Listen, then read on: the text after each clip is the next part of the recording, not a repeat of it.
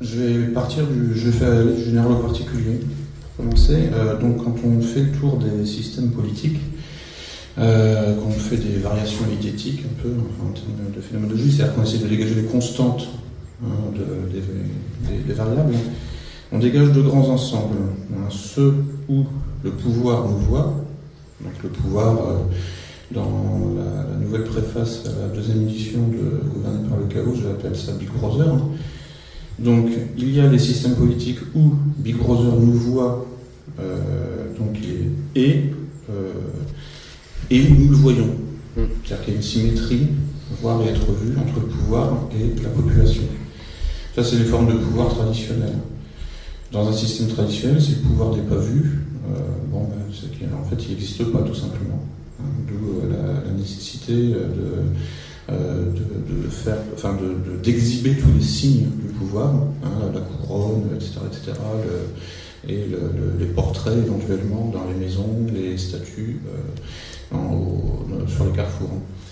Et puis donc, euh, il y a une nouvelle forme de pouvoir qui est apparue euh, au fil des siècles, hein, qui, qui, a vraiment commencé à se constituer en force au XVIIIe siècle, à mon avis. C'est euh, les systèmes où euh, Big Brother, on nous voit toujours, mais où nous ne le voyons pas. Euh, ça, c'est une vraie nouveauté. Euh, donc on passe du Big Brother visible des sociétés traditionnelles, hein, le pouvoir manifeste, au Big Brother invisible, le pouvoir furtif. C'est nouveau nom qu'on peut lui donner. C'est le pouvoir donc du panoptique carcéral hein, que, mentionnait Nicolas, donc qui a été qui est, exposé par Jérémy Bentham hein, et qui a été commenté notamment par Michel Foucault dans Surveiller et punir. C'est en fait euh, le panoptique, c'est une, architecture de prison où euh, le, euh, gardien de prison est au centre et euh, regarde à travers des, des, fissures, enfin à travers des meurtrières, toutes les, toutes les cellules qui sont autour de lui. Donc en fait, le pouvoir n'est plus autour, et, mais au centre. Et, en fait, les prisonniers ne savent pas s'ils sont vus ou pas. Et en fait, avec une personne, vous pouvez euh, assurer la surveillance d'une multitude hein, en, raison de la position géographique. Et sachant que, en plus, les, prisonniers ne savent pas s'ils sont vus ou pas, euh, en fait, une seule personne peut faire le boulot. Plus besoin qu'il y ait euh, une personne, euh, c'est-à-dire un gardien de prison, un taulier, euh, attaché à chaque cellule. Donc c'est une grande économie de, de moyens. Euh, et euh, donc euh, ça, alors ça c'est un, un, un, modèle de prison euh, qui a été, enfin un modèle architectural qui a été proposé par euh, donc un philosophe des Lumières, hein, Jérémy Bentham, et donc avait il y a eu un commentaire très, très, je dirais très, enfin, très intellectuel, enfin très, très, très pertinent sur le plan intellectuel par Michel Foucault dans Surveiller et punir, ouvrage majeur qu'il faut absolument avoir lu. En plus, c'est agréable à lire parce que Foucault écrit vraiment très bien. Euh, donc c'est pas, il n'y a pas de jargon. Hein, je veux dire, c'est historique, c'est euh, tout à fait. Puis il a du style, il a vraiment une plume. Donc là, avec le, principe panoptique, il y a une rupture de symétrie, voir et être vu. Hein, donc euh, ça, c'est le modèle de gestion carcérale de la société contemporaine, dérivé de la criminologie, hein, donc Alain Bauer, hein, du Grand Orient. Euh, donc, au lieu d'être autour de nous et de nous entourer avec des murs, Big Brother est au centre et ouvre des murs, euh, mais nous invente une puce. donc, euh, comment Big Brother fait-il pour ne pas être vu? Euh, Donc, le, aussi, alors donc, dans la mesure où concrètement, techniquement, on n'est pas effectivement dans un, une prison de type panoptique, donc il y a un, en fait, un transfert de l'architecture matérielle à l'architecture du discours. Comment Big Brother fait-il pour ne pas être vu euh, et désigné comme le pouvoir euh, dans le, système de représentation populaire, enfin de la, population? Euh, Eh bien, Big Brother, pour cela, prétend lutter contre Big Brother. C'est-à-dire que le pouvoir prétend lutter contre le pouvoir. Euh, ce qui revient donc à inculquer que Big Brother, ce n'est pas lui mais un autre. Hein, et euh, bah, par exemple, hein, évidemment, si vous êtes un voleur, il faut hurler hein, que vous traquez les voleurs. C'est la base. Euh, et ça, ça c'est le principe de ce qu'on appelle la deuxième gauche, c'est-à-dire la, gauche libérale libertaire. Euh, cette gauche, euh, c'est quoi en fait cette gauche, cette nouvelle gauche, cette New Left en anglais euh, En fait, elle est apparue dans les années 1960. donc attention, c'est une gauche autoritaire mais qui prétend être anti-autoritaire tout le temps. C'est le pouvoir qui prétend lutter contre le pouvoir.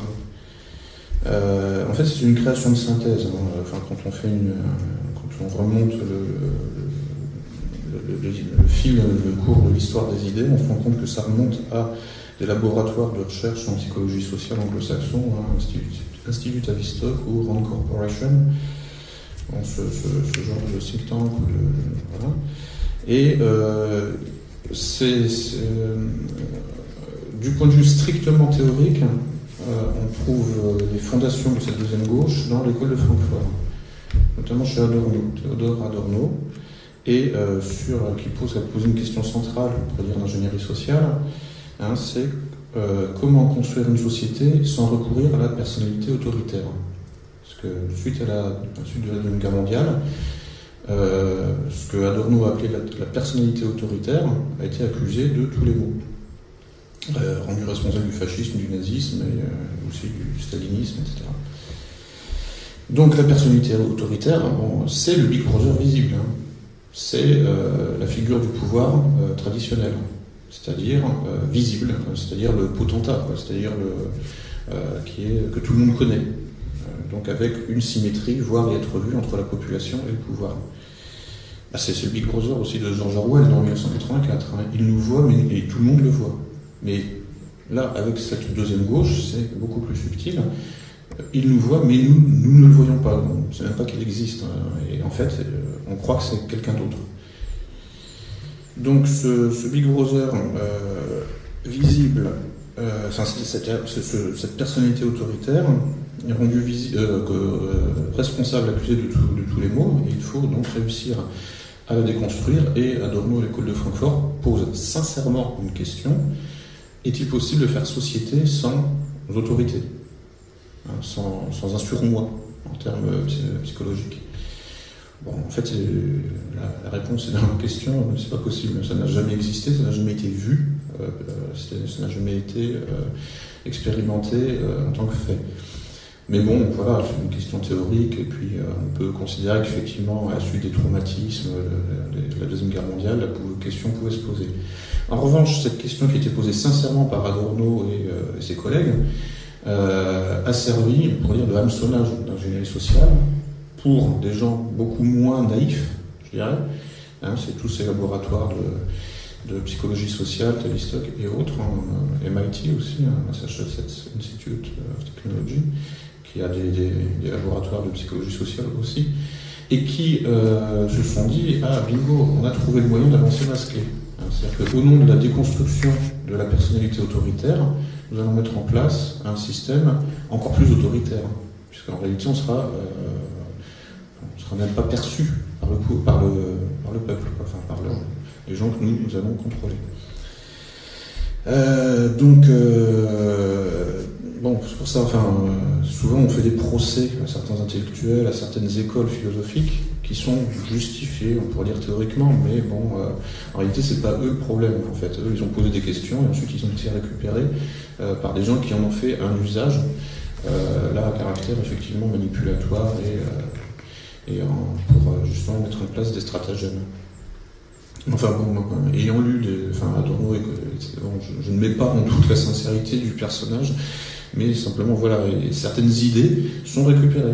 Et par d'autres personnes. Et quand on voit d'où vient hein, la contre-culture des années 60, puisque donc cette euh, nouvelle gauche, cette new left, hein, c'est la contre-culture des années 60. Hippie, rock'n'roll, etc. Et qui est venue se, surajouter sur la première gauche, gauche marxiste, léniniste, communiste, enfin je dirais issue du 19e siècle, qui elle donc était effectivement effrayante pour le capitalisme, hein, d'où le macartisme des années 50, parce qu'on avait affaire à justement de la personnalité autoritaire. C'est-à-dire que les militants, etc., étaient structurés mentalement et les réseaux étaient également extrêmement structurés, extrêmement rigides et extrêmement euh, efficaces. Euh, on a les preuves hein, en fait que dès les années 50, la CIA et d'autres agences comme ça de, renseignement ou d'influence ont euh, sponsorisé par exemple des peintres, hein, l'expressionnisme abstrait, Jackson Pollock ou d'autres, et pour faire émerger une culture de la déconstruction euh, qui euh, donc euh, qu'on a appelé dans les années 60 cette deuxième gauche. Hein, c'est un peu une culture du spontanéisme. Ça a donné en France mai 68, une sorte de révolution colorée, dont, l'enchaînement des, diverses révolutions a commencé en 67 en Californie, puis en 68 un petit peu partout. Là, bon, c'est une sorte de voie de garage, hein, cette deuxième gauche, qui permettait d'envoyer une, dans, dans l'impasse toute une jeunesse énervée, à juste titre, contre le capitalisme, la société de consommation, qui, logiquement, aurait dû aller sur les réseaux euh, sous tutelle de Moscou, logiquement, et, qui, donc là, aurait commencé à être justement, à devenir extrêmement dangereuse. Euh, parce que euh, organisé sur, un mode militaire, quoi, littéralement. Et avec une force de frappe. Et, bon, il est bien évident que quelques hippies drogués à Woodstock, bon, je veux dire, ça fait pas peur, quoi. C'est au contraire, bien au contraire. On sait aussi qu'il y avait des gens qui distribuaient de la CIA, de la, du LSD, enfin que des, la, CIA. En réalité, Woodstock, c'est une expérience, en fait, une expérience de psychologie sociale à ciel ouvert euh, pour voir un petit peu euh, qu'est-ce qu'on pouvait faire avec des toxicos et avec des, euh, substances pour, donc à, caractère, enfin, dans, le but de provoquer des états de conscience modifiés, mm. mais des états de conscience modifiés qui ne vont pas dans le sens de la lucidité, mais qui vont plutôt dans le sens de l'impotence. Hein, quand on est quand on fait un trip, certes, oui, effectivement, on a des sensations, tout ce qu'on veut, mais on n'est pas en train de bosser pour prendre le pouvoir. Je veux dire, c'est vraiment donc euh, toute cette culture de l'hédonisme, euh, du spontanéisme, de l'immédiateté euh, est apparue donc en réalité ça, à partir des années 50, mais sans que ce soit nommé comme tel, à partir des années 60, le nom a été donné, donc nouvelle gauche, contre-culture, etc. on peut montrer très exactement les, comme je disais en fait, les, qui est à l'origine de cette nouvelle gauche. Hein, c'est aussi tout, le champ, tout le paradigme cybernétique. Donc je recommande hein, euh, toujours ce documentaire intitulé Das Netz de Lutz Dambeck hein, et qui montre bien le tronc commun hein, de la, cybernétique, qui est donc en fait la science du contrôle des systèmes, qui est extrêmement euh, euh, répressive fondamentalement, et, et, la contre-culture apparemment libertaire. Ça vient du même tronc commun, ça vient des mêmes personnes. C'est alors, dans un premier temps, enfin, c'est totalement contre-intuitif hein, de dire ça, puisqu'on a l'impression que cette, deuxième gauche, en fait, est, extrêmement libérée, extrêmement, euh, euh, comment dire, un peu floue, quoi. Et puis, par ailleurs, on a effectivement un modèle de société sous contrôle cybernétique euh, qui, lui, est, plutôt rigide. Et, mais en fait, c'est la même chose. C'est la même chose. Ça vient des mêmes personnes et c'est issu des mêmes travaux. C'est pour ça que cette gauche libertaire est en, réalité euh, ultra autoritaire. Euh, c'est totalement contre-intuitif, mais c'est la, réalité. Euh, donc c'est, on voit un petit peu ça aussi dans le livre de Mathias Cardet hein, sur le rap, hein, qui, a été publié il y a deux ans, qui est, pas mal, qui, donne de, nombreuses pistes.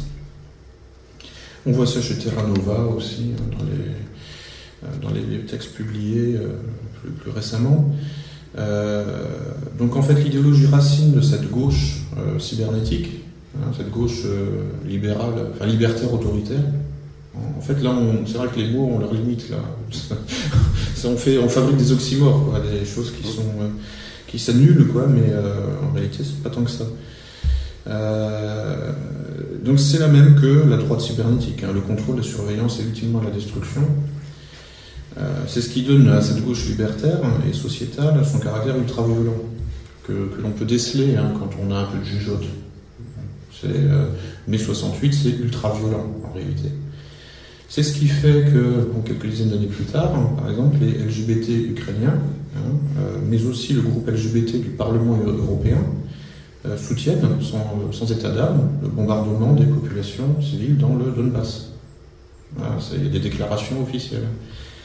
Euh, et les LGBT, hein, ukrainiens, européens, préfèrent le régime de Kiev, hein, les Pravi Sector, défile le, bras droit levé, à la Russie contemporaine, avec toute la diabolisation de Poutine euh, et puis toutes les, mises en scène euh, un peu débilitantes là, autour des Femen et des Pussy Riots.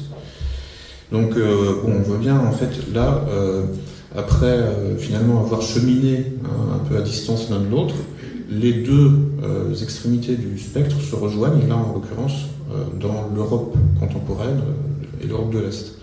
Et donc euh, l'ultra-violence de l'ultra-gauche, en l'occurrence LGBT, euh, s'exprime, là se voit à l'œil nu, hein, euh, puisque les LGBT passent des alliances avec des néo-nazis.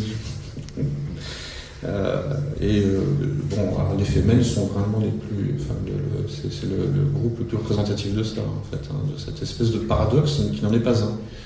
C'est-à-dire que la contre-culture hippie, beatnik, etc., est ultra violente le fond.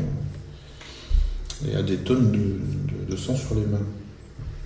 Euh, donc, euh, on a un texte aussi de, de Brzezinski, euh, le fameux conseiller Zbigniew Brzezinski, qui date de 1971, 70 pardon, où il annonçait aussi un petit peu tout ça. Ça s'appelle, ça n'a jamais été traduit en français, ça s'appelle Between Two Ages, America's Role in the Technotronic Era.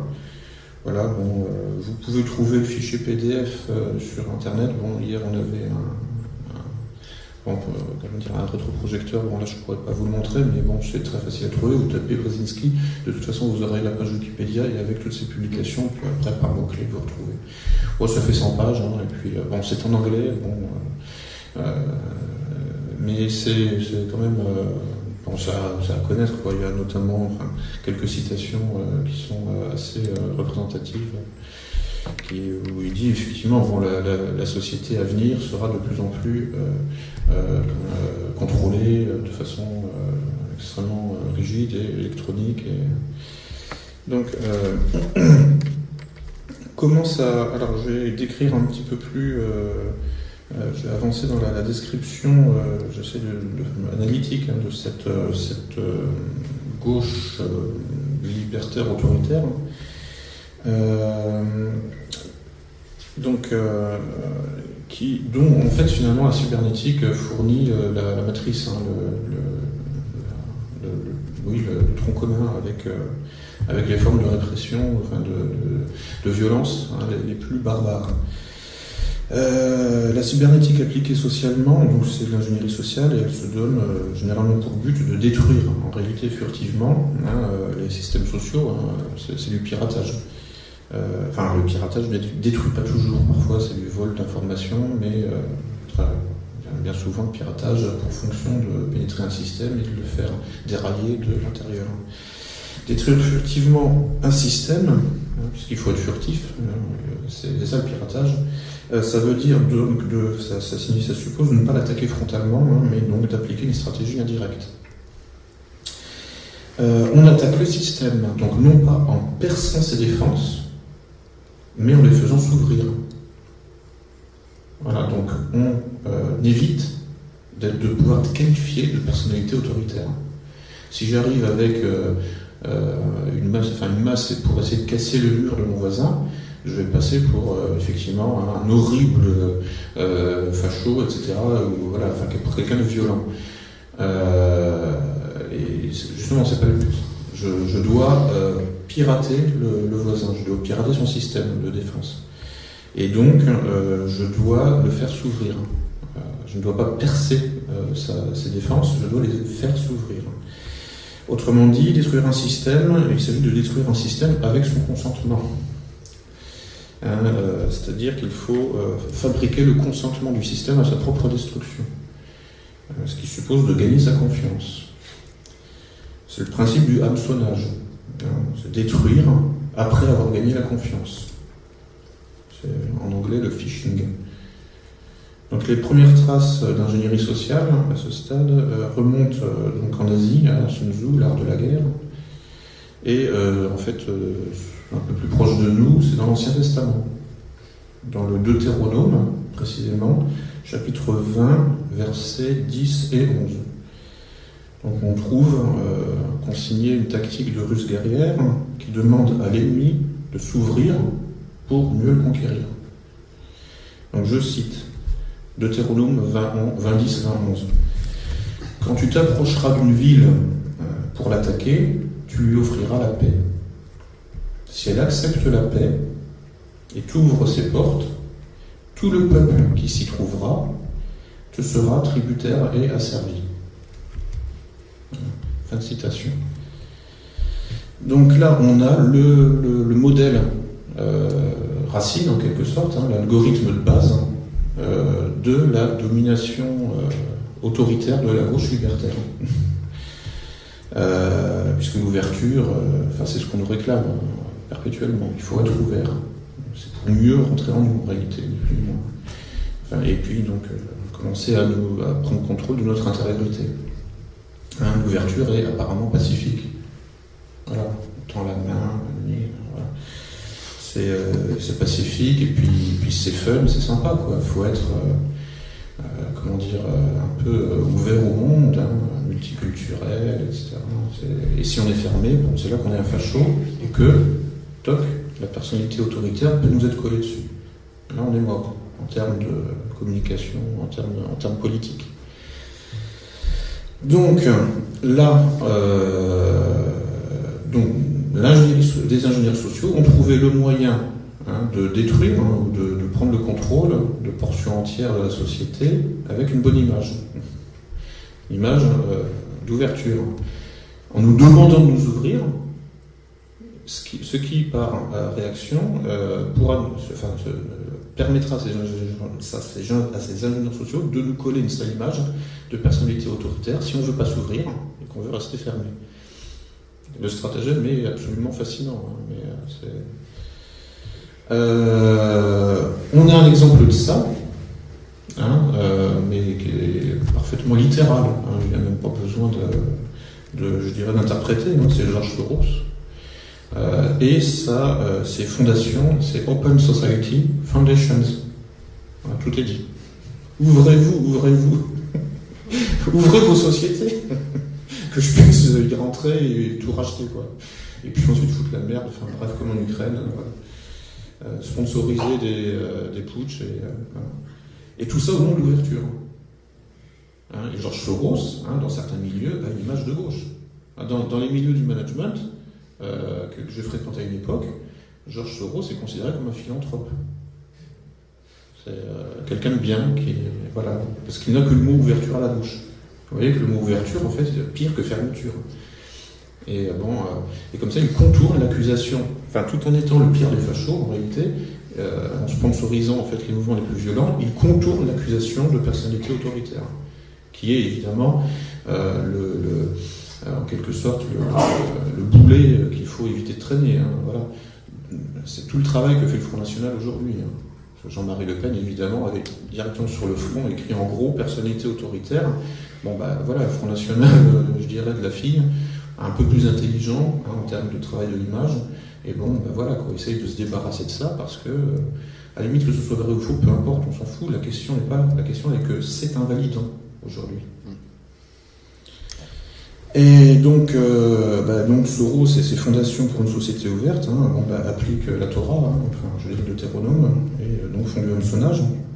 C'est aussi la définition du cosmopolitisme. Hein. C'est ouverture totale, hein, qui permet de détruire au prétexte d'un hameçon euh, qui s'appelle, enfin donc ce hameçon c'est l'ouverture généreuse.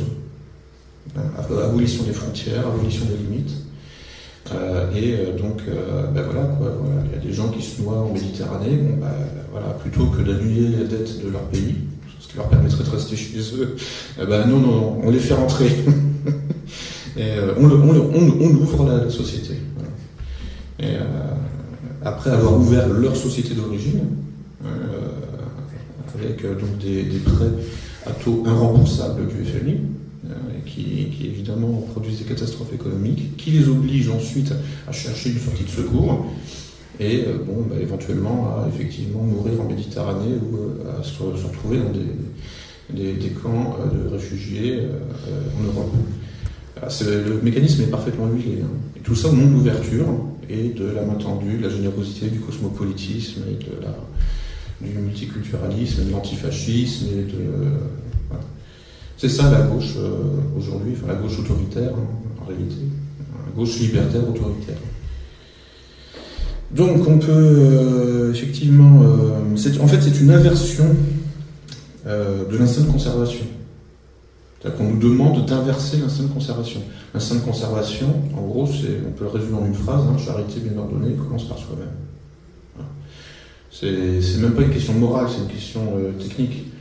Voilà, si je ne suis plus en état de prendre soin de moi, je ne vois pas comment je pourrais prendre soin d'autrui. Donc c'est Et là, on nous demande, hein, au nom de l'ouverture généreuse, euh, de prendre soin d'autrui. Hein, c'est-à-dire charité bien ordonnée commence par l'autre. C'est inversion totale de, cet instinct de conservation. Euh, donc, euh, ensuite, il y a des nuances hein, de droite et de gauche dans ce, mécanisme d'ingénierie sociale. Euh, il y a des nuances de droite et de gauche. On peut détruire une société en l'ouvrant à la circulation des capitaux. Ça, c'est plutôt la solution de droite, hein, cosmopolitisme de droite, libéral et capitaliste. Et puis ensuite, bon, on détruit aussi une société en l'ouvrant à la circulation des hommes, enfin les humains. Ça, c'est le cosmopolitisme de gauche, libertaire et immigrationniste sans frontiéristes. les deux sont, sans frontiéristes. Et puis, évidemment, euh, dans tous les cas, la, solution miracle, enfin miracle, en tout cas la solution de base dont on parlait dans les années 80, encore dans les années 90, hein, euh, à l'époque de l'intermondialisme, c'est-à-dire l'annulation de la dette du tiers-monde, euh, maintenant on n'en parle plus. Qui en parle aujourd'hui? Plus personne, évidemment, puisque c'est la vraie solution. Donc il ne faut surtout pas en parler.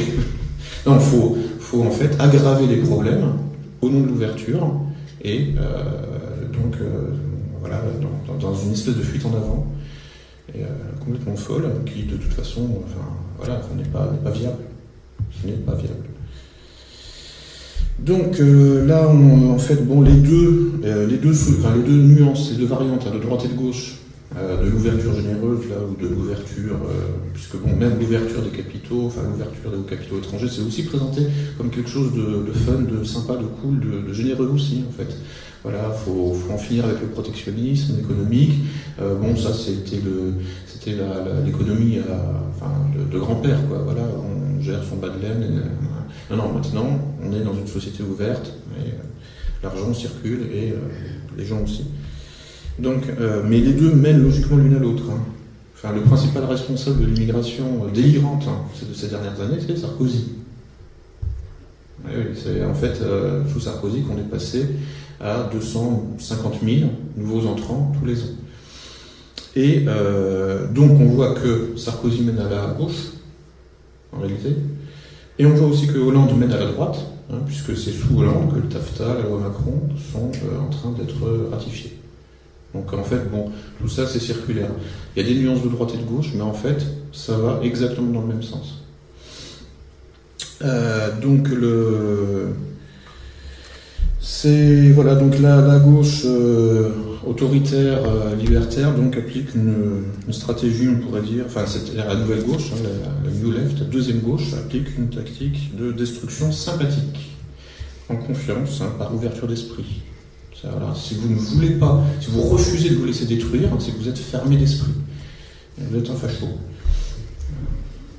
Et vous finirez en prison. Hein. dire, ce sera, vous serez accusé de complotisme, de djihadisme, de, c'est la société liquide hein, de Zygmunt Bauman, euh, sociologue des années 60-70, hein, qui avait parlé de société liquide. Ben oui, c'est ça. et en fait, la société solide, correspond à la personnalité autoritaire qu'il s'agit d'éradiquer. Donc bon, on voit bien que la lutte contre le Big Brother visible hein, dissimule l'avancée d'un Big Brother invisible et, donc aboutit à une dictature bien pire.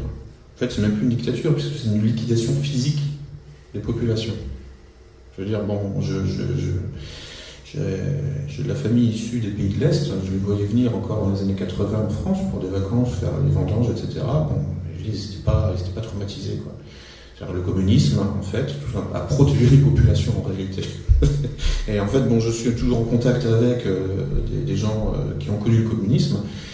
Euh, les dictatures, on pourrait qualifier, je dirais, de traditionnalistes, hein, avaient pour but effectivement de contrôler la population et pas de la liquider physiquement. Aujourd'hui, on veut nous liquider physiquement. Et, tous de souche comme d'origine étrangère.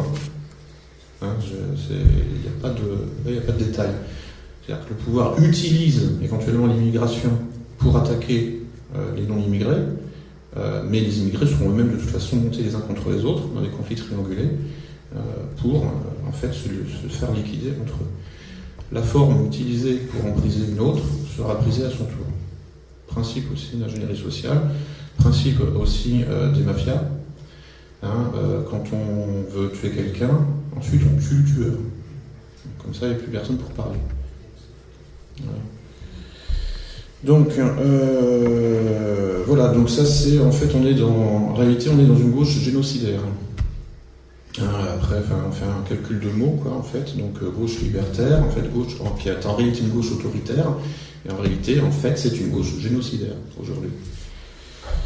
Euh, donc, cette gauche génocidaire s'appuie sur plusieurs outils. Hein, euh, donc d'ingénierie sociale négative et de destruction furtive, hein, notamment la discrimination positive, hein, donc au prétexte d'une ouverture généreuse aux minorités, on leur accorde plus de droits qu'à la majorité. C'est parfaitement anti-républicain. C'est au nom de la République que, que, Valls veut faire ce genre de choses. En réalité, c'est totalement anti-républicain, puisque la République, c'est l'abolition des privilèges, si je me souviens bien. oui, du 4 août 91, euh, Bon voilà, donc là on est en train, en fait, la, gauche génocidaire est en train de reconstituer euh, un système de privilèges hein, euh, qui va aussi dresser les gens les uns contre les autres, hein, conflit triangulé, hein, où en fait les, euh, la majorité va se sentir discriminée évidemment, puisque de, fait elle l'est, le terme de discrimination positive signifie bien ce que ça veut dire, et donc bon voilà, mais tout ça, le, but c'est évidemment pas d'arranger les choses, vous vous doutez bien. Euh, donc, euh, pour la première fois, hein, euh, en fait, pour la première fois au XXe siècle, le pouvoir ne revendique plus d'être reconnu par tous comme étant au pouvoir. Hein, au contraire, même, euh, il, se présente comme étant du côté des dominés. Au nom des dominés, au nom des minorités, même quand ce ne sont pas des minorités. Puisque, bon, démographiquement, les femmes ne sont pas une minorité. Vous êtes 50% de la population. Mais vous êtes pris en otage par l'ingénierie sociale hein, est présenté comme des minorités, ce qui permet en fait d'attaquer les hommes. toujours. Euh, Donc en fait, bon, il n'y a pas besoin que la minorité soit réelle, mais au nom des minorités réelles ou irréelles, on attaque la majorité. Euh, c'est vraiment le mécanisme hein, euh, qui, a été théorisé avec Deleuze et Guattari hein, en 72 dans l'anti-Oedipe. L'anti-Oedipe, c'est vraiment comment, qui, est dans, la stricte continuité de Adorno et, donc l'attaque de la personnalité autoritaire, c'est comment euh, justifier la déconstruction totale euh, de toute forme d'autorité morale et de euh, surmoi et donc de phénomène de majorité, le phénomène en fait de, normes, de, normes majoritaires, pour que seules les minorités, qu'il n'y ait plus que des minorités, que du multiple, qu'il n'y ait plus d'un UN en termes des, enfin, catégories philosophiques de l'un du multiple. Là, il s'agit donc de, tout rabattre du côté du multiple. Ce qui dissout totalement la, société, évidemment. Hein. Et c'est là où l'ultra-gauche, hein, qui est du côté du multiple pur, rejoint euh, l'individualisme et euh, donc le, libéralisme. Mais il y a des liens, hein, de toute façon, qui sont reconnus entre les ultralibéraux et les anarchistes euh, libertariens, par exemple. Enfin, aux États-Unis, en fait, on voit converger l'ultra-gauche anarchiste et l'ultra-droite libérale. C'est dans le libertarisme. Par exemple, Ron Paul, qui est par ailleurs un, homme estimable, est ultra-libéral sur le plan économique, mais aussi anti-étatiste, et donc hein, ramène dans ses meetings, hein, dans ses conférences, des anarchistes d'ultra-gauche. Euh, c'est voilà, là on voit vraiment enfin, qu'il y, a des convergences hein, sur le plan de la vision des choses, etc. Bon, ça dit, Ron Paul, malgré tout, reste quelqu'un de très structuré, qui pose des bonnes questions. C'est bon, mais là je parle de la, forme théorique en fait. Hein. C'est le, texte euh, qui est euh, lu par des ultralibéraux comme par des ultralibertaires. C'est euh, l'unique et sa propriété hein, de Stirner, qui parle autant aux uns qu'aux autres. C'est lu par les deux types de population. Donc euh, le, le, pouvoir donc, prétend être dominé en fait. Le pouvoir prétend aujourd'hui euh, être euh, en rébellion contre le pouvoir. assez humoristique. Et donc, la gauche autoritaire, hein, la gauche génocidaire, même remplace le Big Brother visible par un Big Brother furtif en prétendant attaquer le Big, Brother visible. Hein. L'autre jour, je discutais avec des anarchistes ils en sont encore en fait à critiquer le patriarcat. en fait, eux-mêmes sont au pouvoir. Enfin, je veux dire, ils ont du fric, hein, c'était beaucoup. À un moment, il y en a qui me dit Ouais, est-ce que tu as déjà été en Nouvelle-Calédonie? Bah non, mais j'ai pas les moyens. Manifestement, le mec me dit, enfin, dans la discussion, ah, je travaille pas, etc. Il a quand même les moyens de se payer un billet aller-retour euh, jusqu'en Nouvelle-Calédonie.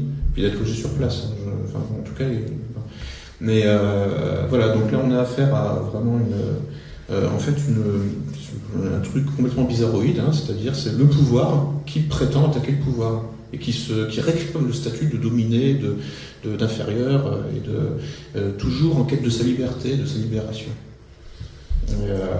Ah, c'est totalement fumeux, évidemment. Enfin, en fait, c'est un stratagème de, contrôle social, hein, donc cette gauche génocidaire installe son autoritarisme au nom de la lutte contre l'autoritarisme.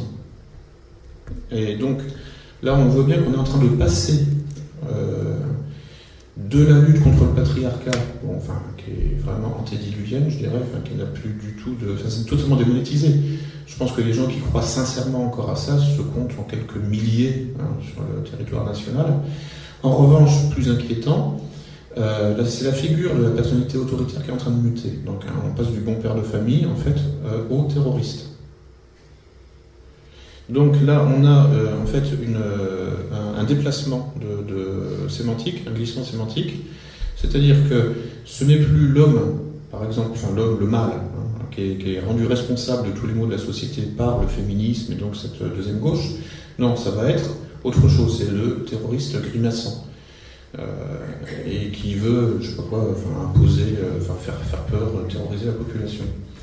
Donc là, en fait, le pouvoir actuellement euh, cherche à poser une équivalence donc, entre personnalité autoritaire, terrorisme et complotisme. on a vu dans, les jours qui ont suivi les attentats de janvier une tentative de faire un amalgame entre donc les djihadistes supposés le Front National, qui était rendu responsable du djihadisme, et puis très rapidement après, puisqu'ils ont vu que les gens ne croyaient pas beaucoup dans la version médiatique des événements, ils ont rajouté une troisième couche, les complotistes. Donc là, voilà, ils sont, ils sont en train de faire un paquet cadeau, quoi, en fait, avec tout ensemble. Euh, les djihadistes, euh, en fait, donc les, gens qui ne veulent pas s'ouvrir au monde entier, hein, donc les, en fait, en gros, les nationalistes, souverainistes, euh, voilà, les gens qui ont envie de vivre, en fait, tout simplement. Et puis, donc, les complotistes hein, qui, euh, qui, sont sceptiques vis-à-vis de ce que nous disent les médias, et on a bien raison, je sais pas, pas de, pas, pas de tout gober, quoi, en fait. Mais là, bon. Euh, donc, c'était.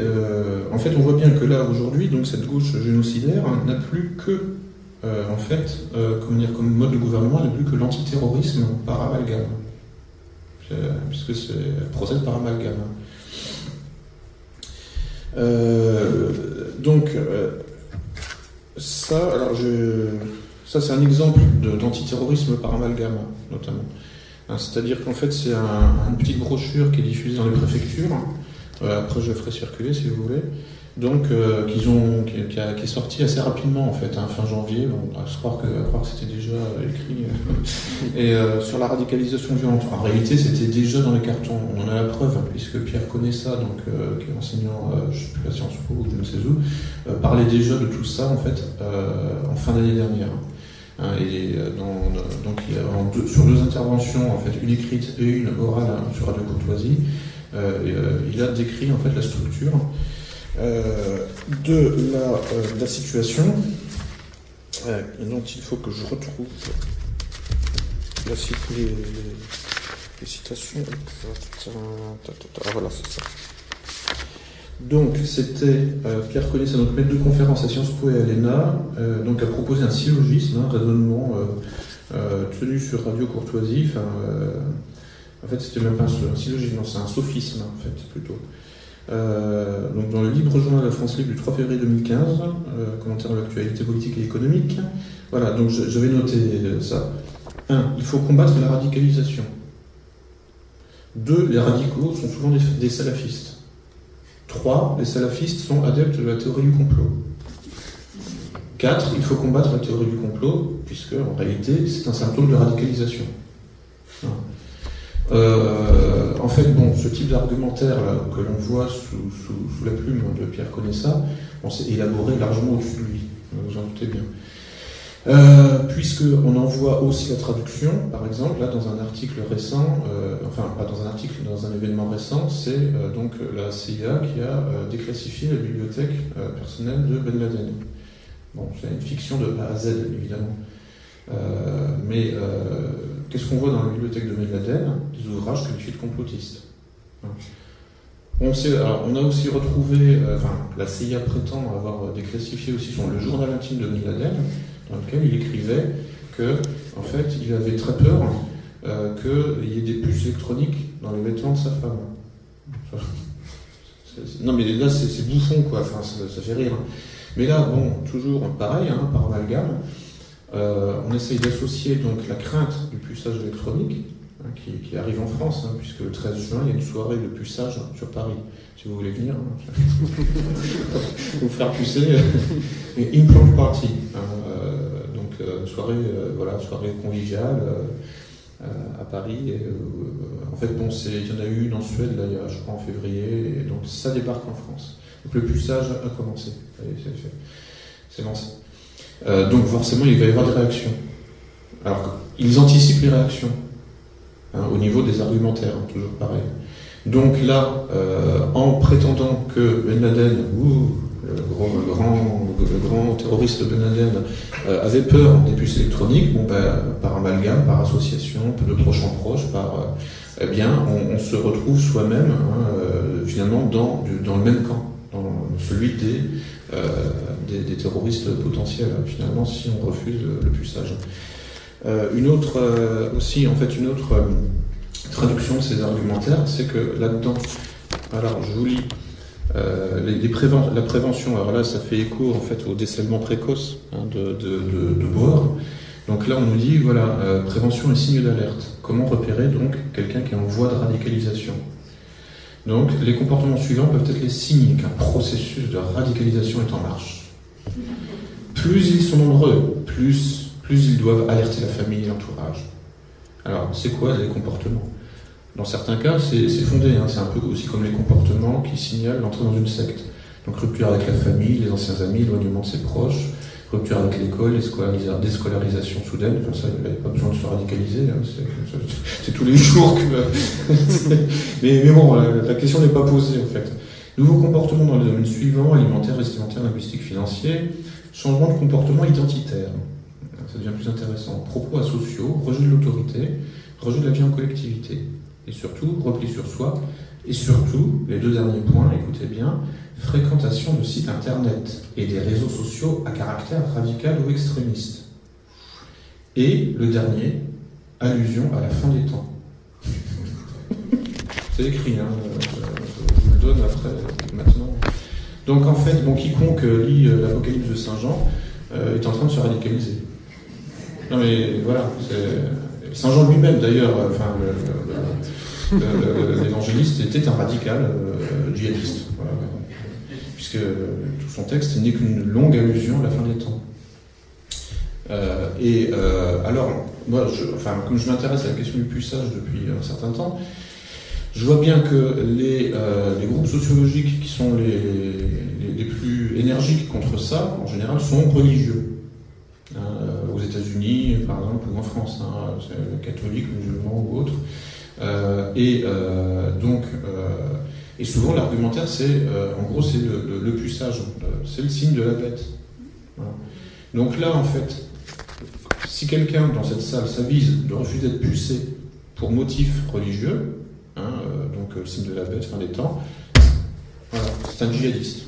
C'est écrit, hein. C'est le, comment dire, le, raisonnement. Euh, tout est prévu en fait. Hein, tout est, euh, ils ont tout anticipé à ce niveau-là, hein, au niveau de, ce que nous allons répondre quand nous serons attaqués. Euh, à partir de là, donc bon, évidemment, il ne faut pas tomber dans le piège. Donc s'il faut refuser le puissage, il ne faut pas que ce soit au nom, enfin pour, motif religieux. Désolé pour les, amis croyants qui auraient envie d'utiliser cette piste c'est plus possible. Là maintenant, euh, vous serez que même si, enfin, je veux dire, même si vous êtes euh, chrétien, je veux dire, bon, si vous êtes musulman, ce sera très facile de faire l'amalgame. Mais si vous êtes chrétien, vous serez de toute façon aussi en voie de radicalisation djihadiste. donc, euh, donc voilà, donc bon voilà, il faut pas tomber dans le piège quoi. En fait, hein. donc il faut refuser le puçage pour motifs sanitaires, de, je sais pas, environnementaux, voilà, parce que c'est cancérigène ou ce genre de choses. Euh, sinon, euh, vous, tombez, vous, en fait, euh, vous tombez dans le piège, enfin, dans le piège, là, vous foncez dans le mur, quoi. et donc, voilà, il faut contourner les, les, obstacles, faut faut résister aux provocations. Il hein, ne faut pas tomber dans les, pièges qu'on c'est la base hein, de la tactique militaire les leurs, etc. Voir en fait les retraits pour nous faire avancer, ensuite nous encercler, hein, ce genre de choses. Ça, c'est ce qu'il y a des chaudrons, hein, ce qu'on appelle des chaudrons. Hein. On a beaucoup parlé de ça pendant les mois derniers en Ukraine. C'est-à-dire qu'en fait, en gros, le régime de Kiev envoyait ses troupes qui avançaient, les autres reculaient. Et les autres, comme des coups, continuaient à avancer. pendant ce temps-là, le Donbass, enfin, les troupes du Donbass passaient sur les côtés passaient derrière. Ils ont répété ça euh, 50 fois de suite. ça marchait toujours. Bon, donc il faut être un petit peu plus intelligent que les Pravi Sector et autres gardes nationales. C'est-à-dire qu'il ne faut pas tomber dans le piège 50 fois de suite. Donc il ne faut pas avancer parce que l'autre recule. Voyez ce que je veux dire? Il ne faut pas tomber dans les pièges qu'on nous tend. Euh, enfin là, donc, euh, c'est, euh, là, c'est des pièges rhétoriques. Hein. On n'est pas, pas en train de, se battre à coups de, de roquettes et de, euh, donc là, on, on, voit bien en fait, euh, aujourd'hui, bon, on voit les, structures profondes hein, qui, se, révèlent.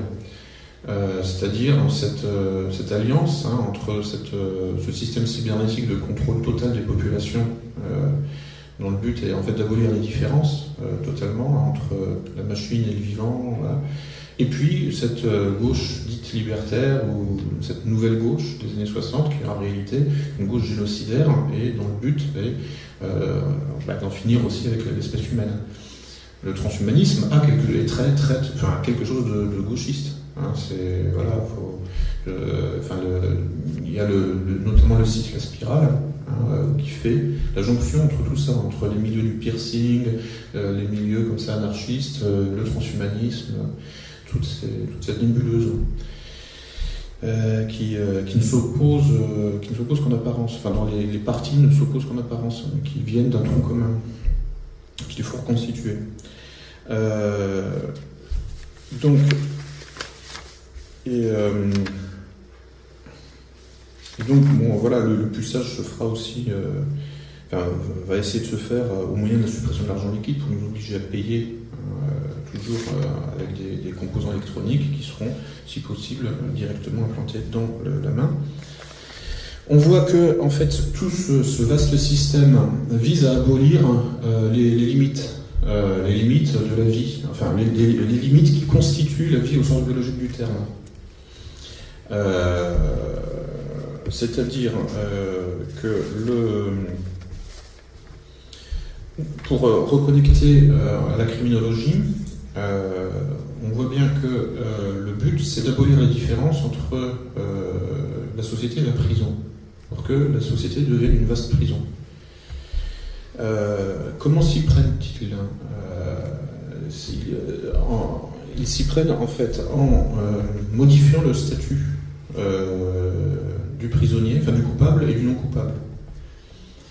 En nous surveillant toujours plus, finalement, bon, ben, on, est, finalement, on, rentre dans la case du coupable, hein, avec tout ce qui est décèlement précoce, tout ce qui est euh, prévention des comportements euh, potentiels.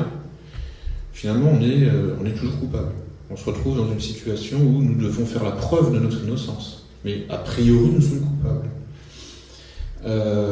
ça conduit donc effectivement au puçage de la surveillance électronique, ça conduit, euh, et c'est là où on voit bien l'extension hein, du, problème au niveau géopolitique.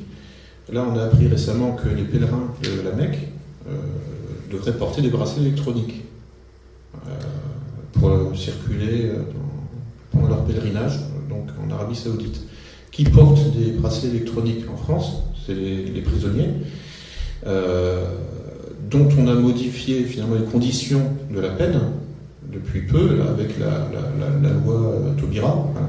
la loi Taubira, pas la première, celle sur la modification du mariage, mais enfin, la loi Taubira sur le régime pénitentiaire. Donc en fait, bon, là, qui, n'importe quel musulman euh, qui ira faire son pèlerinage euh, à la Mecque se retrouvera finalement dans les conditions, euh, dans des conditions pénitentiaires authentiquement. En même temps, alors voilà, bon, ce programme-là, en fait, donc, en fait, c'est toute la zone atlantiste. Euh, la zone atlantiste va de l'Amérique du Nord aux pétromonarchies, hein, donc en passant par Israël et par l'Union européenne. C'est tout, toute cette zone-là, en fait, qui est euh, aujourd'hui sous contrôle de cette euh, gauche libertaire qui n'est rien d'autre, enfin, gauche génocidaire qui n'est rien d'autre aussi qu'une droite génocidaire en réalité. Le problème, c'est ça, c'est l'atlantisme. Euh, j'ai fait des recherches, hein, j'ai essayé de voir quel était l'état du développement de la RFID euh, en Russie, euh, en Chine, voilà. en fait, ça se développe, mais très lentement déjà, et c'est réservé à des objets. Je n'ai rien trouvé concernant l'application de la RFID, de ce genre du puçage, en source russe, parce que je l'ai eu cyrillique, donc là je peux avoir des sources, je n'ai rien trouvé du tout. En chinois, en iranien, je ne peux pas, je connais pas les langues. Euh, mais il faudrait faire des recherches pour voir si effectivement tout est foutu, parce que eux aussi sont aussi avancés, euh, enfin ces pays-là, cette zone, cette, toute cette euh, région, cette zone géopolitique est aussi pourrie que la nôtre ou pas Manifestement non. Donc là, effectivement, on a un critère de démarcation, hein. une ligne de front qui est très clairement visible. Hein, euh, et c'est la RFID, enfin le puçage, qui va la, manifester encore plus, à mon avis. Hein. Ça va... Là, on n'est plus du tout dans les chocs de civilisation. Hein. C'est du bidon complet, évidemment, tout le monde le sait. Non, on est là vraiment dans deux conceptions de la vie, une conception cybernétique euh, et atlantiste, une conception, je dirais, euh, conventionnelle. Quoi. Mais, mais, mais, que l'on peut péjorer en la qualifiant justement, enfin, en parlant de personnalité autoritaire en permanence que ce soit en Chine, en Russie, en Iran, pour parler des, trois grandes puissances du continent eurasiatique. Euh, donc, euh, alors, au, même moment où euh, les non-coupables se retrouvent traités comme des coupables, hein, avec bracelet électronique à la Mecque, par exemple, et puis surveillance électronique ici, etc., les coupables, eux, sont traités comme des non-coupables. Je, vous explique. Euh, une loi sur le renseignement pénitentiaire est en discussion, soutenue euh, toujours par euh, Christiane Taubira. Et il y avait un article là, dans, dans l'IB qui, parlait, qui, rapportait ce que, ce Taubira essaye d'empêcher ou de faire avancer concernant le statut de la surveillance un régime pénitentiaire. Bah, je vous lis l'article en fait, hein, enfin l'extrait de l'article. La garde des Sceaux, hein, Taubira, veut supprimer une disposition venue muscler le texte lors du débat en commission des lois à l'Assemblée nationale. Il s'agissait de permettre aux services de renseignement du ministère de la Justice, et notamment à l'administration pénitentiaire, de recourir aux techniques de recueil utiles. recueil d'informations. Deux points. Écoute téléphonique des portables ou sonorisation des cellules. Donc ça, c'est écoute téléphonique des portables des prisonniers, hein, des détenus, ou sonorisation de leurs cellules. Taubira, opposé à ces usages en prison. voilà. Mais, euh, mais pas opposé à ces usages pour nous. Hein. Taubira, et, et, euh, et euh, donc en fait, qu'est-ce que veut, qu'est-ce que cherche à faire Taubira? Taubira, évidemment, et les réseaux qui sont derrière. Elle n'est pas toute seule. Kofi, elle n'a pas le QI nécessaire. donc elle est forcément coachée, faire diriger. donc, qu'est-ce qu'elle, enfin, qu'est-ce que les réseaux derrière Taubira essayent de faire en ouvrant les prisons, hein, puisque toutes les, toutes les réformes pénitentiaires soutenues par Taubira visent effectivement à, ouvrir les prisons, ni plus ni moins, et donc à assurer le suivi des détenus avec des bracelets électroniques. Donc en fait, à commencer à, être une confusion hein, entre le coupable et le non coupable déjà, puisque euh, géographiquement, hein, euh, les, groupes vont être mêlés. Euh, et donc, et en plus, il faut que la vie à l'intérieur de l'institution financière, pénitentiaire, pour ceux qui ne seront pas remis en prison, dans la rue, doit ressembler le plus possible hein, euh, au respect de l'intimité, en tout cas des conditions de vie de non-coupables. Donc Taubira, opposé à ses usages en prison, avait déposé un amendement visant à revenir au texte initial. Mais dans l'hémicycle, patati, voilà. Donc euh, là, on, voit bien le, le, système. En fait, c'est de, de, un peu. En fait, c'est pas les vases communicants. En fait, c'est vraiment de niveler les différences hein, euh, pour que, en fait, les coupables et les non coupables se retrouvent au même niveau, avec le même traitement. Et euh, c'est-à-dire, euh, voilà. Et donc, pour faire mieux passer la pilule, évidemment, on, et fabriquer le consentement, on renomme. Important hein, de prendre le contrôle du langage, parce que prendre le contrôle du langage, prendre le contrôle de la pensée. Un exemple de renomination, hein, c'est Alain Bauer, qui, euh, donc, grand architecte hein, du système de surveillance en France, qui en fait parle, lui, concernant, vous savez, les caméras hein, dans la rue, parle de caméras de protection. Surtout pas de caméras de surveillance. Et donc, euh, donc, bon ben voilà, de, l'autre côté, il faut aussi nous-mêmes renommer, hein, renommer ce qui a été mal nommé. Euh, non parler de piratage d'État comme on parle de terrorisme d'État. Euh. concernant la loi sur le renseignement ou la loi de programmation militaire, c'est du piratage. Il faut, faut, faut jamais utiliser d'autres mots que ça c'est de l'intrusion, c'est du piratage d'État, enfin, du, hacking d'État. Donc, euh, le, ce, piratage d'État, euh, ce, ce, cette, cette, enfin, ce piratage d'État, en fait, donc oui, enfin, cette ingénierie sociale de, globale, donc vise à en fait abolir les, différences et aussi bon à inverser hein, les, situations, que l'intérieur devienne l'extérieur et l'extérieur l'intérieur, pour euh, en fait mêler les deux. Hein. C'est-à-dire que l'extérieur de la prison ressemble de plus en plus à l'intérieur de la prison. l'intérieur de la prison, hein, puisqu'il faut surtout pas surveiller les prisonniers, hein, s'y oppose. Donc l'intérieur de la prison ressemble de plus en plus à l'extérieur de la prison au niveau des, euh, du, rapport au pouvoir. Euh, donc là, il y a ça, c'est pas récent, hein, enfin je ça remonte à loin, cette abolition des, des, euh, limites, hein, c'est, on en trouve une, en quelque sorte une modélisation dès, les années, dès le début des années 2000, mais même encore avant. Mais disons qu'il y, a un auteur hein, israélien qui s'appelle Eyal Weizmann, euh, qui a travaillé là-dessus. Enfin, c'est un architecte urbaniste. Hein, et euh, il a travaillé sur les nouvelles techniques euh, de, guerre de l'armée israélienne. qui donc consiste en fait à inverser aussi l'intérieur et l'extérieur. ensuite, ça a été appliqué en Irak par les Américains. Euh, alors euh, ça consiste à inverser l'intérieur et l'extérieur au niveau du déplacement. Euh, donc, concrètement, bon, c'est une inversion de la règle, de de l'exception. C'est-à-dire que l'armée ne progresse plus, par exemple, en fait, dans les, dans les Casbah, dans les, en palestiniennes, dans les, les, quartiers avec des rues extrêmement étroites, etc. L'armée, enfin, l'armée israélienne ne circule plus dans les rues, mais en défonçant les murs et en passant d'appartement en appartement. Et ça, c'est, les Américains l'ont appliqué ça en Irak aussi. Euh, ça a commencé d'être appliqué euh, en fait dans les territoires palestiniens, les territoires occupés en 2002.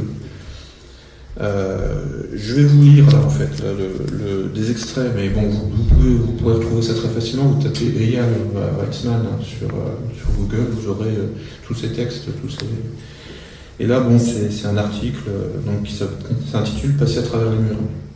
Donc, la manœuvre conduite par des unités de l'armée israélienne au cours de l'attaque visant la ville de Naplouse en avril 2002 a été décrite par son commandant, le général Aviv Kochari, comme relevant d'une géométrie inverse, qu'il présentait comme une réorganisation de la syntaxe urbaine, au moyen d'une série d'actions microtactiques.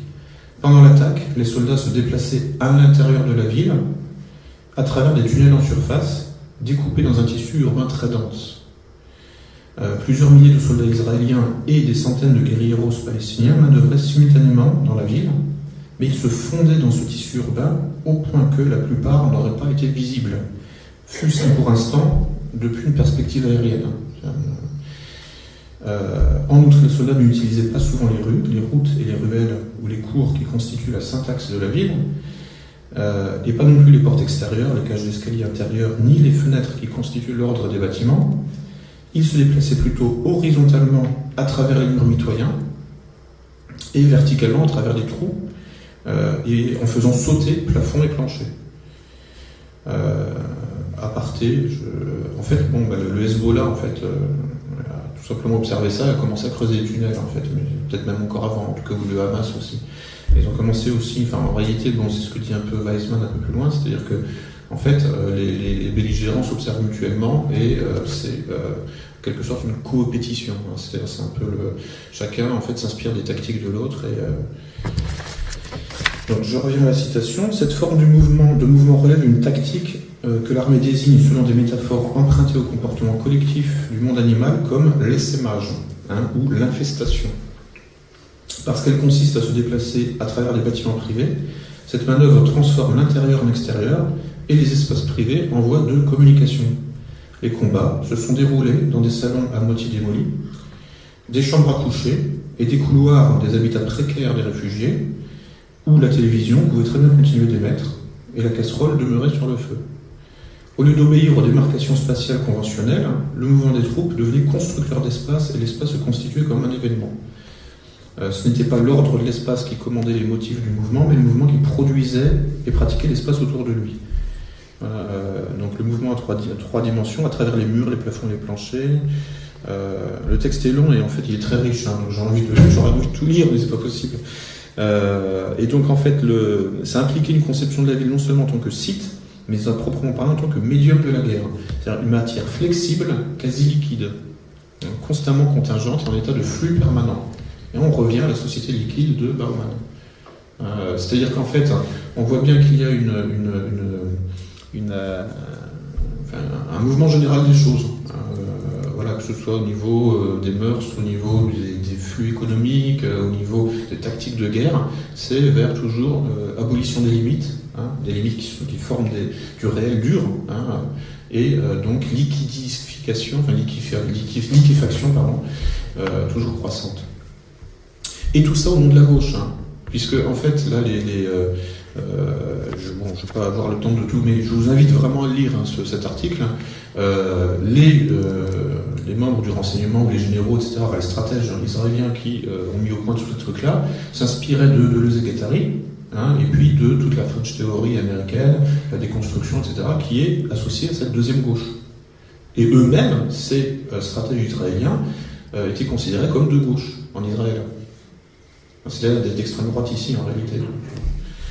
Euh, sachant que ce que l'on appelle la droite en Israël, c'est euh, au-delà même de la droite, enfin, là, c'est en termes de, de, panel politique. Donc, euh, bon, je vais essayer de, lire quand même un petit peu rapidement. Voilà, donc voilà, citation d'un des stratèges israéliens. C'est pourquoi nous avons adopté la méthode qui consiste à passer à travers les murs, comme un ver qui mange pour avancer, surgissant à certains points pour disparaître à nouveau. Donc nous nous déplacions ainsi depuis l'intérieur des habitations vers leur extérieur. Euh, J'ai dit à mes hommes, les amis, peu importe ce que vous en pensez. Euh, alors attendez, je vais essayer de trouver des, des trucs, des citations. Euh, plus. Euh, voilà, au cours d'une conférence à laquelle j'ai assisté, hein, donc c'est Weizmann qui parle, Shimon Navet a présenté un diagramme qui ressemblait à un carré logique. C'est enfin, très très complexe, hein, traçant un dispositif de relation entre certaines propositions relatives à l'armée et aux opérations de guérilla. On y trouvait des indications empruntées au vocabulaire de Gilles Deleuze et Félix Guattari, telles que différence et répétition, la dialectique de la structuration de la structure, opposant amorphe, manœuvre fractale, raid par frappe, vitesse versus rythme, machine de guerre habite, anarchiste postmoderne, terroriste nomade, etc. Pourquoi Deleuze et Guattari J'ai posé la question à Shimon Navet. On s'est beaucoup servi de plusieurs concepts qu'on a trouvés dans Mille Plateaux.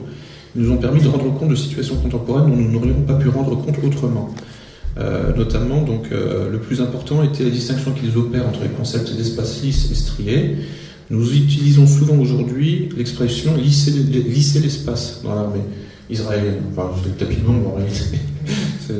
Pour évoquer la manière d'opérer dans un espace comme s'il était dépourvu de frontières.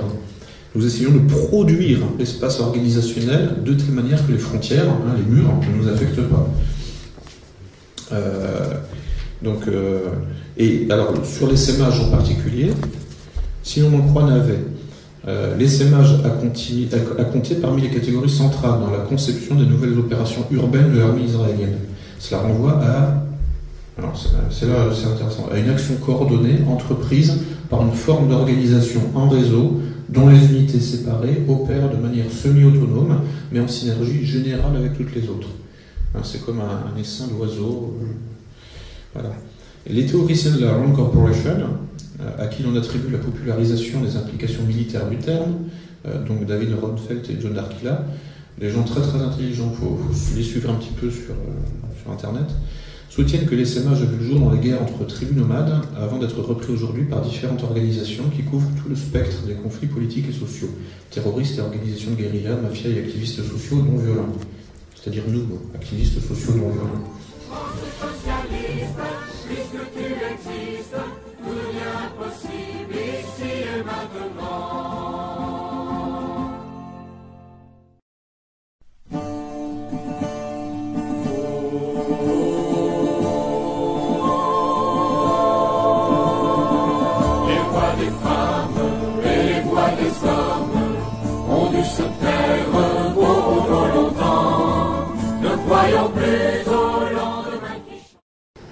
Et si le déplacement donc à travers les murs devient la méthode pour réinterpréter l'espace, et si la nature de l'espace est relative à cette forme d'interprétation, est-ce que cette réinterprétation peut tuer Si la réponse est oui, alors la géométrie inverse qui retourne la ville sans dessus-dessous, qui mélange les espaces publics et privés, hein, et y compris donc les espaces euh, carcéraux ou de liberté, hein, euh, euh, et qui retourne l'idée d'un État palestinien sans dessus-dessous, serait lourde de conséquences pour les opérations militaires qui vont au-delà de la destruction physique et sociale, et nous oblige à réfléchir à la destruction conceptuelle des catégories politiques qu'elles impliquent.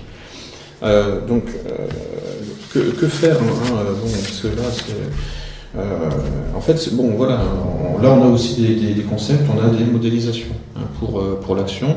Et là, donc, je vais reconnecter un petit peu à mon propos d'hier, qui était plus pratique hein, que théorique. Là, aujourd'hui, c'est plus théorique. C'est que, que, faire Enfin, plus exactement, pas que faire, comment faire que faire, on sait quoi. En fait, faut, que faire, c'est essayer de survivre. Euh, donc, comment faire Donc là, bon, bah voilà, là on a un concept, hein, l'essaimage, euh, un mode d'organisation simultanément centralisé, décentralisé. Euh, voilà, bon, enfin, je, je, lance quelques idées comme ça.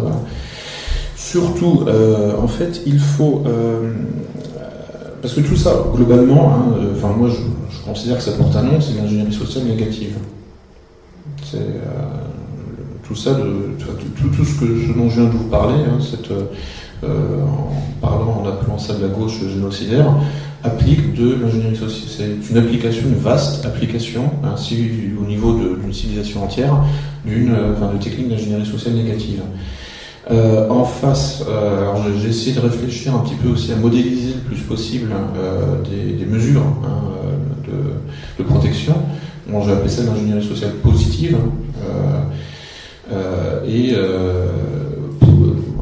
moi, mon idée, elle est toujours pédagogique, hein, en fait. Hein. J'essaye, comme j'ai la nature m'a doté d'une relative inventivité je dirais, lexicale. Donc, j'essaye toujours de, produire euh, des nouveaux concepts hein, euh, qui, seront euh, faciles, que, vous pourrez récupérer facilement et appliquer euh, dans votre quotidien. Euh, pour cela, j'essaye de m'appuyer sur des choses simples, mais vraies en même temps.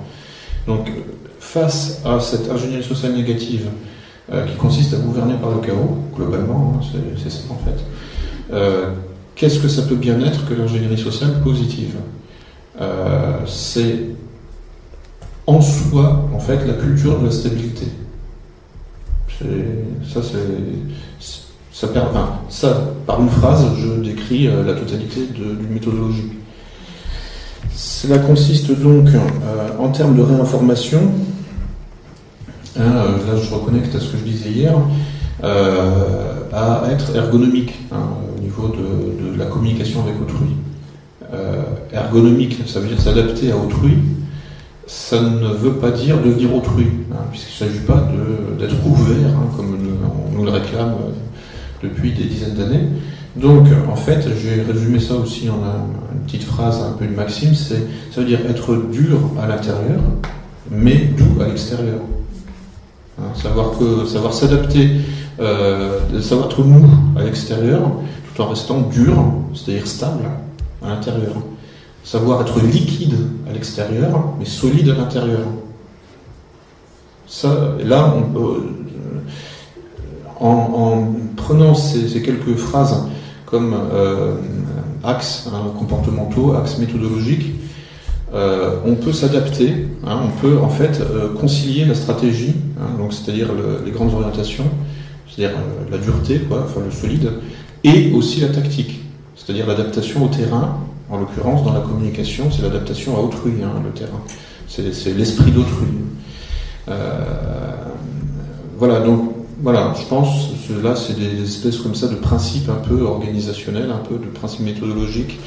Euh, c'est un peu là, un de ces jours, je pense que je vais carrément écrire un manuel hein, de toute façon. C'est euh, un manuel d'ingénierie sociale positive, quoi, en fait. Donc là, bon, la base, ça peut être ça, être dur à l'intérieur, mais doux à l'extérieur.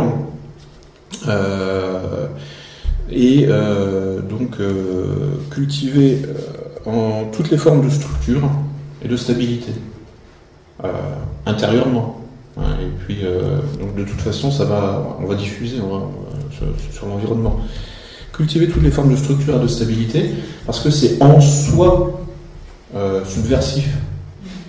C'est il n'y a même pas besoin de, définir le contenu, hein. on s'en fout.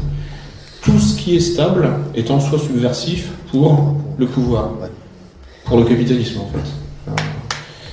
Euh, cultiver et, alors c'est là la, subtilité de cette cause génocidaire, c'est d'avoir euh, réussi à faire croire hein, à tous les adeptes de la deuxième gauche que le capitalisme c'était la stabilité, donc la personnalité autoritaire, le patriarcat, etc. C'est une fumisterie totale. Il n'y a rien de plus euh, instable que le capitalisme. Il n'y a rien de plus, euh, euh, comment dire, liquide que le capitalisme. bon, ça, c'est maintenant, c'est, il y a eu une telle acculturation de la gauche depuis les années 60. Je veux dire, c'est pratiquement impossible aujourd'hui quand on discute avec quelqu'un qui est dans le moule en fait, hein, qui, est dans le moule de cette deuxième gauche, pratiquement impossible de lui faire comprendre que le véritable anticapitalisme, Hein, moi-même que je soutiens, je, me définis, ma seule position politique concrète, c'est l'anticapitalisme. Euh, que l'anticapitalisme, en réalité, si on va vite, c'est la personnalité autoritaire, fondamentalement, c'est-à-dire la stabilité, quoi. En fait, euh, donc le, et donc, quand le pouvoir cultive le chaos universel, la stabilité, donc, est ce qu'il y a effectivement de plus critique hein, et de plus révolutionnaire, hein, en un sens, au sens large du terme. Donc, euh, pour ça, pour donc être dur à l'intérieur, doux à l'extérieur, cultiver donc la, stabilité, il faut commencer par soi-même hein, et non par cultiver la stabilité de l'humeur. Hein, c'est le point de départ. Donc la, tonus émotionnel il, doit être équanime. en quelque sorte, il faut viser une espèce d'impassibilité. Euh, et pour cela, il faut se projeter dans le long terme. Je veux dire, moi, un joueur d'échecs se projette dans le long terme. Il envisage 40 coups, 50 coups à l'avance. Et donc, bon, euh, pour cette raison-là, donc, il peut rester impassible.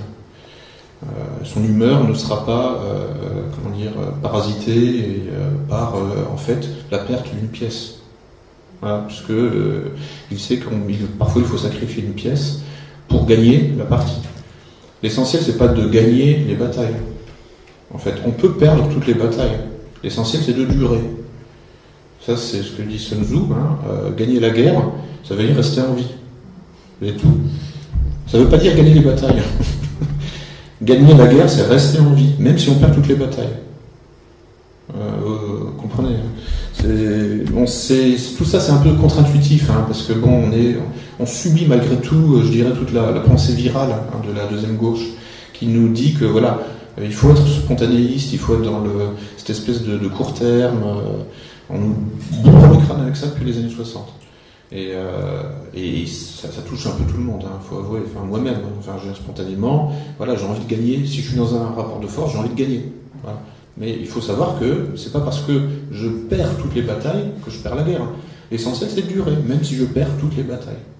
Et, y rester euh, équanime, même si je perds toutes les batailles. Gagner, c'est rester en vie. C'est la seule chose à retenir. Euh, donc, pour cela, se projeter dans le long terme, entretenir des structures, non pas en renverser. Ne jamais commencer à renverser des structures. On perd du temps, on perd de l'énergie en renversant des structures, en attaquant des structures. Non, non, non, non. Euh, les structures, si en fait elles nous attaquent, euh, il va falloir leur faire comprendre, hein, des structures ennemies, euh, qu'en fait elles sont nos amis. Ce que je disais hier, hein, quelqu'un qui, arrive sur moi avec un couteau, c'est mon ami, mais il ne le sait pas encore. Donc je vais le faire chuter, je vais lui faire une clé, je vais l'immobiliser, je vais lui dire tu es mon ami. Jusqu'à, et puis il va pleurer, il va dire hey, je me mal, arrête. Je vais dire mais oui, mais tu es mon ami, tu ne le sais pas, mais maintenant tu le sais ou pas? Voilà, bon, c'est, il s'agit de, en fait, donc de retourner l'ennemi en ami, ou en allié au moins, quoi, qui nous fout la paix, quoi mais euh, ne jamais détruire. C'est un principe, euh, ça. Donc, et euh, ne, jamais détruire, se contenter d'entretenir ce que l'on a. Et en fait, laisser en fait, l'ennemi se fracasser sur nous. Et, et, tout ça, bon, ça commence par soi-même. Hein. c'est-à-dire cultiver la stabilité, devenir un roc hein, imperturbable, quelles que soient les circonstances extérieures. cultiver une ligne émotionnelle euh, identique à elle-même en tout, point, en tout lieu, en en tout point, en tout lieu, en toute, euh, en toute circonstance. Euh, et par ailleurs, être souriant. Voilà, et ce que je disais, hein, donc être dur à l'intérieur, mais doux à l'extérieur. Il y a des gens hein, dans la, géopolitique internationale qui sont comme ça. Il faut regarder le personnel politique, toujours les mêmes, russes, chinois, iraniens. Bachar el-Assad aussi, enfin syrien, en tout cas, tout l'axe, tout, ce qui, euh, tout le domaine de la géopolitique eurasiatique est constitué d'individus hautement qualifiés qui appliquent toutes, ces, recommandations. Euh, ensuite, hier j'ai oublié de parler de quelque chose. Enfin, je voulais faire une citation. Je vais trouver sur un site de R, puisque bon, en fait, euh, bon, tout ça c'est un peu des principes de, je dirais, de coaching un peu un, principe de management. Euh, et puis après, bon, il faut passer à la pratique. Alors la pratique, ça peut être effectivement la communication en vis-à-vis, mais ça peut être aussi sur Internet. Hein, euh, faire la réinformation sur Internet, hein, poster des liens, euh, éventuellement des commentaires si on, si on a le temps. il se trouve que ça, bon, cette pratique est qualifiée de trollage ou de trolling. bon, bref c'était, euh, encore jusqu'à récemment, c'était considéré euh, un peu comme un peu clandestin, quoi, enfin un peu. Bon. Or, il se trouve que Manuel Valls est en train de constituer une brigade hein, de trolls pour faire de la désinformation gouvernementale, et il l'a annoncé. Donc, maintenant, on a le droit de le faire aussi. C'est-à-dire que là, on est, justement, là, on n'attaque rien, on se contente de. On, se défend. Alors, et donc. Il y a. Euh, c'est. Euh, voilà, donc, alors je, vous lis le. enfin, vous l'avez peut-être vu, là, c'était sur le site de R il y a, il y a peu de temps. C'était donc. Euh, Valls donc, qui dit Nous nous adressons au cœur des cibles, les jeunes en voie de radicalisation, annonce Manuel Valls.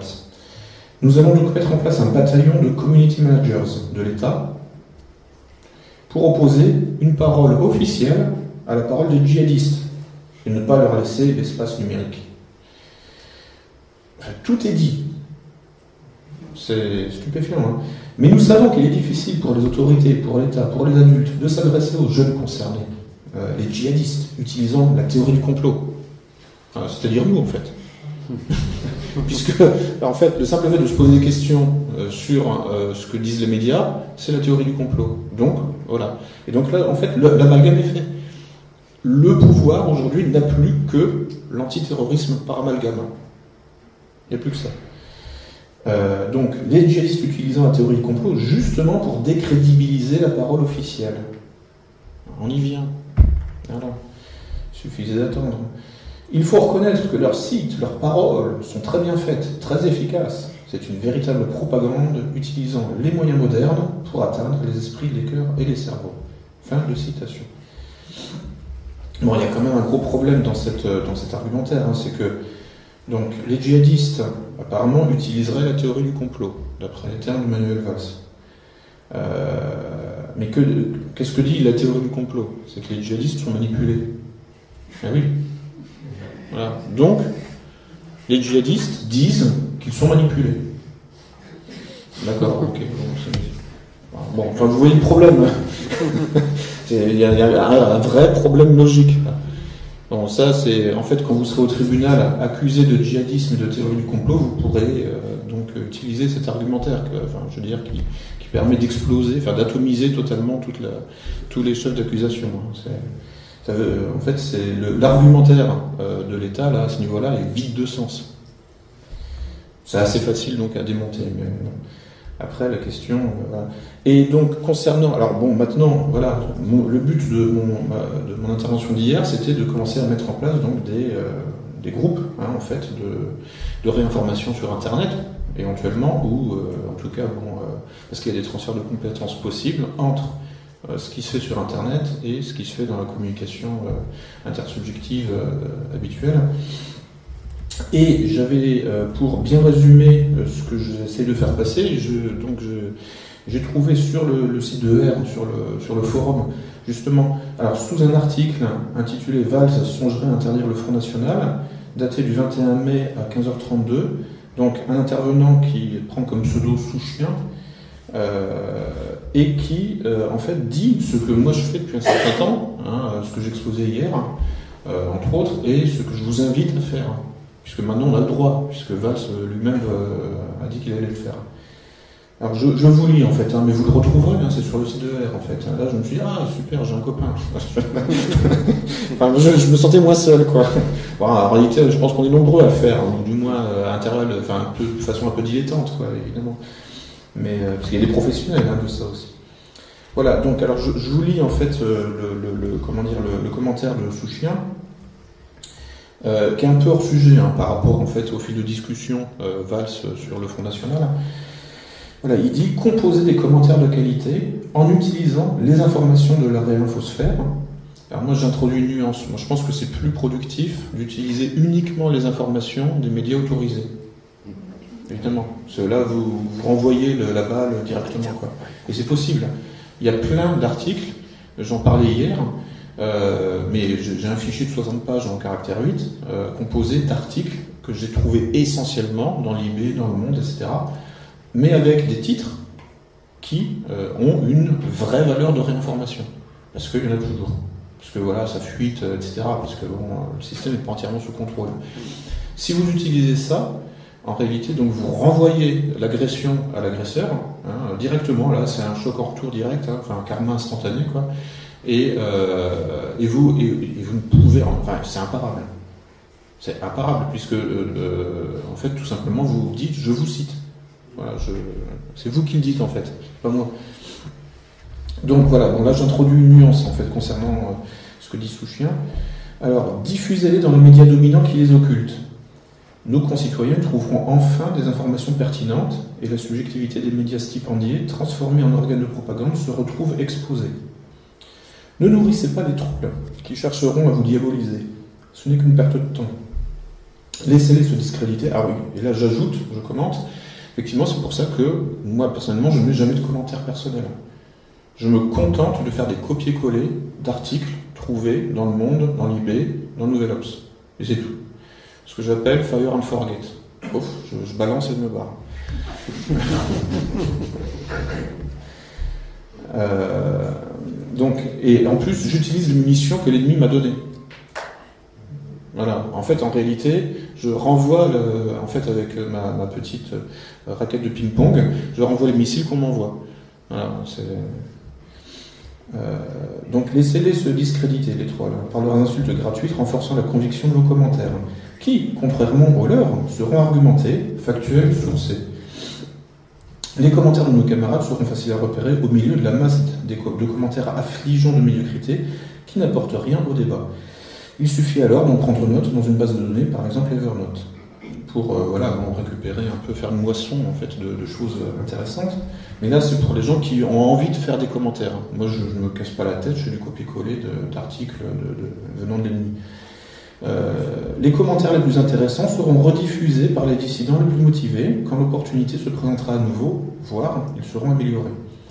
100 dissidents y consacrant une heure au quotidien devrait suffire pour couvrir les sujets majeurs de la presse numérique française. Euh, les commentaires ne devraient pas dépasser 1500 signes, longueur maximale moyenne, acceptée dans la majorité des médias. S'ils sont plus longs, les internautes pourraient s'en désintéresser. C'est vrai. Hein, il faut être rapide, et c'est toujours pour ça aussi que je me contente de prendre des articles, enfin des titres. Voilà. Je fais, vous voyez, du bandeau déroulant. L'idée, c'est de frapper fort, rapidement, euh, frapper l'imagination même. Enfin, il n'y a même pas en fait à essayer de parler aux, facultés supérieures du cerveau. Non, non, il faut faire ce que fait BFM TV, ce que fait CNN. C'est du bandeau déroulant. Donc c'est pour ça qu'il faut des titres avec des mots bien choisis. En fait, des titres qui sont pratiquement des, maximes, des proverbes, enfin, qui ont vraiment, qui, donnent du grain à moudre, ou qui provoquent un choc, un électrochoc. Euh, donc un lien raccourci vers la source est un plus, si le média l'autorise. En fait, le média l'autorise tout le temps, en fait. Ce qui est rare. Là, il se plante, enfin, ou alors il veut dire autre chose à la fois pour approfondir l'information partagée et pour détourner nos concitoyens de la désinformation institutionnelle. Pour ceux qui disent que ce n'est pas possible, je le fais depuis quelques années déjà. Malheureusement, mon exemple n'est pas suivi. Méditez là-dessus. Pour vous donner un ordre d'idée, je dénombre régulièrement cette censure. Ce qui donne, alors là il fait des statistiques assez précises, hein. Euh, moi, je le fais intuitivement, je ne me suis pas emmerdé à, vraiment faire des chiffres, mais, euh, ça recoupe assez ce qu'il dit. Hein. Ce qui donne donc Figaro, le Figaro, 70% des messages censurés. La plus forte parmi les 16 merdias couverts. Je confirme. Moi, sur euh, la page Facebook du Figaro, par exemple, je ne vais pas sur le forum directement du Figaro. Je suis sur la page Facebook du Figaro. Euh, il censure pratiquement 100% de tous les articles que je mets, y compris quand ça vient du Figaro. non, je pense que en fait, bon, ils ont, là, ils ont un community manager de haut niveau. C'est-à-dire que quand ils voient que merde, putain, on a écrit un article de réinformation, bon, il bah, faut absolument euh, l'évacuer le, plus vite possible. Donc, le Figaro, donc effectivement, 70% des messages, des messages censurés, moi je crois que c'est même carrément 100%. Euh, BFM TV, 67%. Je ne sais pas comment il a fait pour arriver à dire un chiffre aussi précis. Euh, donc BFM TV, 67%, France Info, 66%. À l'inverse, l'Obs, Nouvelle Ops, 24%. France TV Info, 23%. 20 minutes, 9% seulement. Bon, évidemment, ce sont ces médias-là qui sont sur moins qu'il faut privilégier hein, quand vous allez sur les forums. C'est aussi Julien Taille qui, a, écrit quelques articles sur les attentats de janvier en utilisant une technique aussi que, je recommande hein, pour les gens qui ont le temps de faire du contenu, c'est d'utiliser euh, les blogs hébergés par les médias. Euh, ce qui permet d'avoir en plus là. Enfin, moi, ce que je fais quand je, poste, hein, quand je fais du copier-coller, j'utilise ces blogs parce que ça me permet d'avoir la marque du média. Euh, Mediapart, par exemple, fait beaucoup ça, les Nouvelles Ops et surtout Mediapart, parfois pour dire un contenu qui est strictement à l'opposé de la ligne éditoriale de Mediapart. Voilà. Mais on a le logo Mediapart. Voilà, ça c'est voilà, on exploite en quelque sorte, je dirais, la, trademark, l'image de marque du média pour la retourner contre lui en fait, hein, évidemment. Donc, euh, donc ça voilà, bon ça c'est, euh, alors Julien fait ça. Euh, là, lui, carrément, en fait, en faisant du contenu. Hein, euh, c'est-à-dire qu'il, bon, en réalité, il a la bonne attitude. C'est-à-dire que plutôt que de se faire, se péter le cul à, faire un blog perso que personne ne, lira, il va sur les blogs hébergés par les grands médias. Donc là, c'est déjà, enfin, une forme d'infiltration, quoi. En fait, et, euh, et là, forcément, il a plus de lecteurs.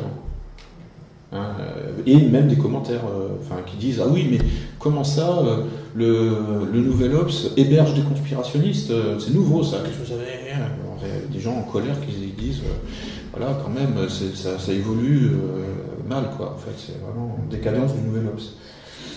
Donc, même avec deux tiers des messages censurés, ça reste valable, étant donné la facilité et la rapidité avec laquelle ces messages peuvent être diffusés. Euh, même, je dirais même avec 100%, en fait. Je, pense qu'avec 100% des messages censurés, ce serait valable, tout simplement parce que ça emmerderait le community manager qui serait obligé, de, à chaque fois, malgré tout, de lire hein, le, titre de l'article. Enfin, non seulement ça l'emmerderait, mais ça pourrait avoir une influence sur lui. Voire au bout d'un moment, le dégoûter complètement de faire ce boulot de merde. Donc c'est jamais, c'est jamais inutile.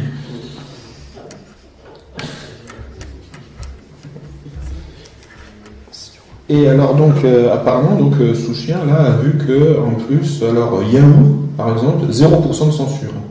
Voilà donc le, forum de Yahoo 0% de censure et l'affluence est très bonne. Donc là il faut pas se priver quoi. Il faut bombarder. Donc il, il finit alors profitez-en pour alerter vos concitoyens sur les sujets qui vous tiennent à cœur. Il s'agirait d'un bon complément aux médias alternatifs type ER ou Canal+ qui sont en grande partie responsables de la défiance des citoyens envers la caste politico-médiatique qui nous ment constamment, et aussi un pied à l'étrier pour ceux qui en ont assez de subir. Et euh, merci à vous. Et, euh, d'ailleurs, donc euh, voilà, bon, je vais clore, je vais conclure là-dessus sur cette citation, citation, de Souchien à qui j'envoie mes amitiés. et je lui dis, bah, vas-y, continue comme ça, et je suis avec toi. Enfin, que la force soit avec toi. et je fais aussi, voilà, et j'invite voilà, tous les gens qui sont dans la salle et qui verront la vidéo à en faire de même, évidemment, quand ils ont le temps. Mais sachant que, que les compétences que vous allez développer intuitivement avec votre expérience si vous le faites sur Internet, euh, vous pourrez les transférer ensuite dans, la, euh, pas, dans une discussion mondaine euh, ou à table avec, dans un dîner de famille. Il y a vraiment, on, prend, on développe un rapport au langage hein, que j'exposais hier, un rapport un peu instrumental au langage, mais on apprend à choisir les mots, les mots qui marchent, hein, comme disent les lobbyistes, et on apprend en fait à construire des raisonnements euh, adaptés au, à l'auditoire. On apprend à tout simplement à infiltrer, hein, voilà, et à faire du piratage, du neuropiratage, l'infiltration cognitive. et aujourd'hui, il ne faut pas se priver, Manuel Valls le dit officiellement, il va le faire. Bon, en réalité, ça se fait depuis longtemps, mais bon, là, en l'occurrence, bon, il faut, attendre un petit peu, et on a les, on a les aveux, hein, il passe aux aveux, et voilà. Et, et je vous remercie.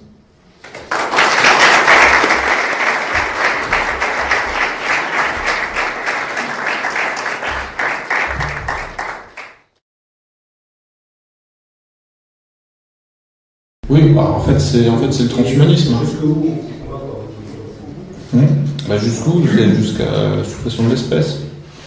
en fait, bon, en réalité, ce qui est au-dessus des partis aujourd'hui, c'est le transhumanisme. Le remplacement de l'espèce par, par, autre chose qui ne sera pas de, de l'homo sapiens sapiens, ça c'est sûr. et donc, bah, bah, il faut faire, faut faire place nette. Et donc il y a déjà des gens qui sont sur. Ah ben oui, oui, oui. Bah, y a, enfin, je veux dire, le, grand remplacement, ce qu'on appelle le grand remplacement, bon, il a lieu au niveau ethnique, au niveau identitaire, et ça, c'est qu'une petite partie. Euh, ce que je disais, c'est que en fait, si euh, effectivement l'oligarchie mondialiste utilise l'immigration pour, euh, en quelque sorte, génocider les populations de souche locales, de toute façon, les immigrés eux-mêmes, dans un deuxième temps, seront massacrés aussi, enfin seront en fait génocidés eux-mêmes. Parce que le but de tout ça, c'est d'arriver en fait à une espèce de, métissage humain-animal, hein, qui est déjà en cours, enfin ce qu'on appelle les chimères. Bon, j'ai quelqu'un de proche qui travaille au CEA. Un jour, on en parle, mais bon, je lui dis, mais tu as entendu parler de, des travaux sur le métissage humain-animal, le métissage génétique? Euh, il dit, oui, j'aimerais bien travailler là-dessus. Voilà, bon, tout ça, c'est en cours. C'est autorisé légalement au Royaume-Uni depuis 2007, en Israël aussi. C'est un peu toujours les mêmes qui sont à l'avant-garde de, la merde, quoi. Euh, mais euh, mais en fait, le but de tout ça, je pense qu'en réalité, bon, le, c'est un peu là, c'est la, enfin, vous, connaissez la figure de, du Baphomet. c'est en fait c'est un, corps androgyne, hein, c'est-à-dire c'est un homme avec des seins, avec une tête de bouc. Voilà, donc en fait, on est dans un processus de baphométisation, c'est-à-dire de mélange de tout. Euh, c'est-à-dire, alors donc là, on est dans la, confusion des genres euh, sexuels, hein, homme-femme. Euh, donc là, c'est la première étape du, Baphomet, hein, un homme avec des seins. et puis la deuxième étape, ce sera en fait un, transsexuel avec une tête d'animal. Enfin, c'est, mais c'est, en cours. je ne parle pas de choses imaginaires, de science-fiction le métissage humain-animal est en cours. Euh, c'est en cours de recherche. Euh, et encore au-delà, euh, c'est l'imbrication du vivant et du non-vivant, pour abolir la distinction vivant-non-vivant. ça, c'est le, rêve de la cybernétique. Et donc, on va sans doute republier un bouquin de Vance Packard sur, tout ça qui s'intitule L'homme remodelé. une seule édition en France en 77 que j'ai, euh, où il annonce tout ça dès les années 70 en parlant de tous ces programmes-là qui existent depuis les années 50 aux États-Unis, avec euh, les fondations Rockefeller, Rothschild derrière évidemment. Donc euh, bon, là en l'occurrence, Rance Packard, c'est pareil, c'est pas un complotiste. Hein. enfin, je veux dire, c'est, enfin, c'est le, le, chercheur qui s'est rendu célèbre avec la persuasion clandestine. Vous savez, c'est celui qui a lancé, enfin, vous savez, le, vous avez entendu parler peut-être là du, des images subliminales de Coca-Cola dans les cinémas américains c'est lui qui avait fait cette étude, qui avait montré que dans certains films euh, projetés au cinéma aux États-Unis, il y avait une image de Coca-Cola toutes les 27 images et que ça marchait plus ou moins. donc il a commencé à étudier tout ce qui est marketing, influence subliminale dans les années 50 et dans les années 70, il a fait un livre sur le transhumanisme. Euh, euh, et, donc, mais tout ça, c'est en, germe, en route, en, c'est lancé depuis des dizaines d'années. Et là, donc, euh, on est à une période charnière, c'est que tout ça, tous ces projets qui incubaient lentement dans les laboratoires, dans les fondations, etc., depuis des dizaines d'années, là, c'est en train de sortir, mais de, de façon très rapprochée, très, euh, très condensée. Donc là, dans deux semaines, il va y avoir une soirée puissage à Paris.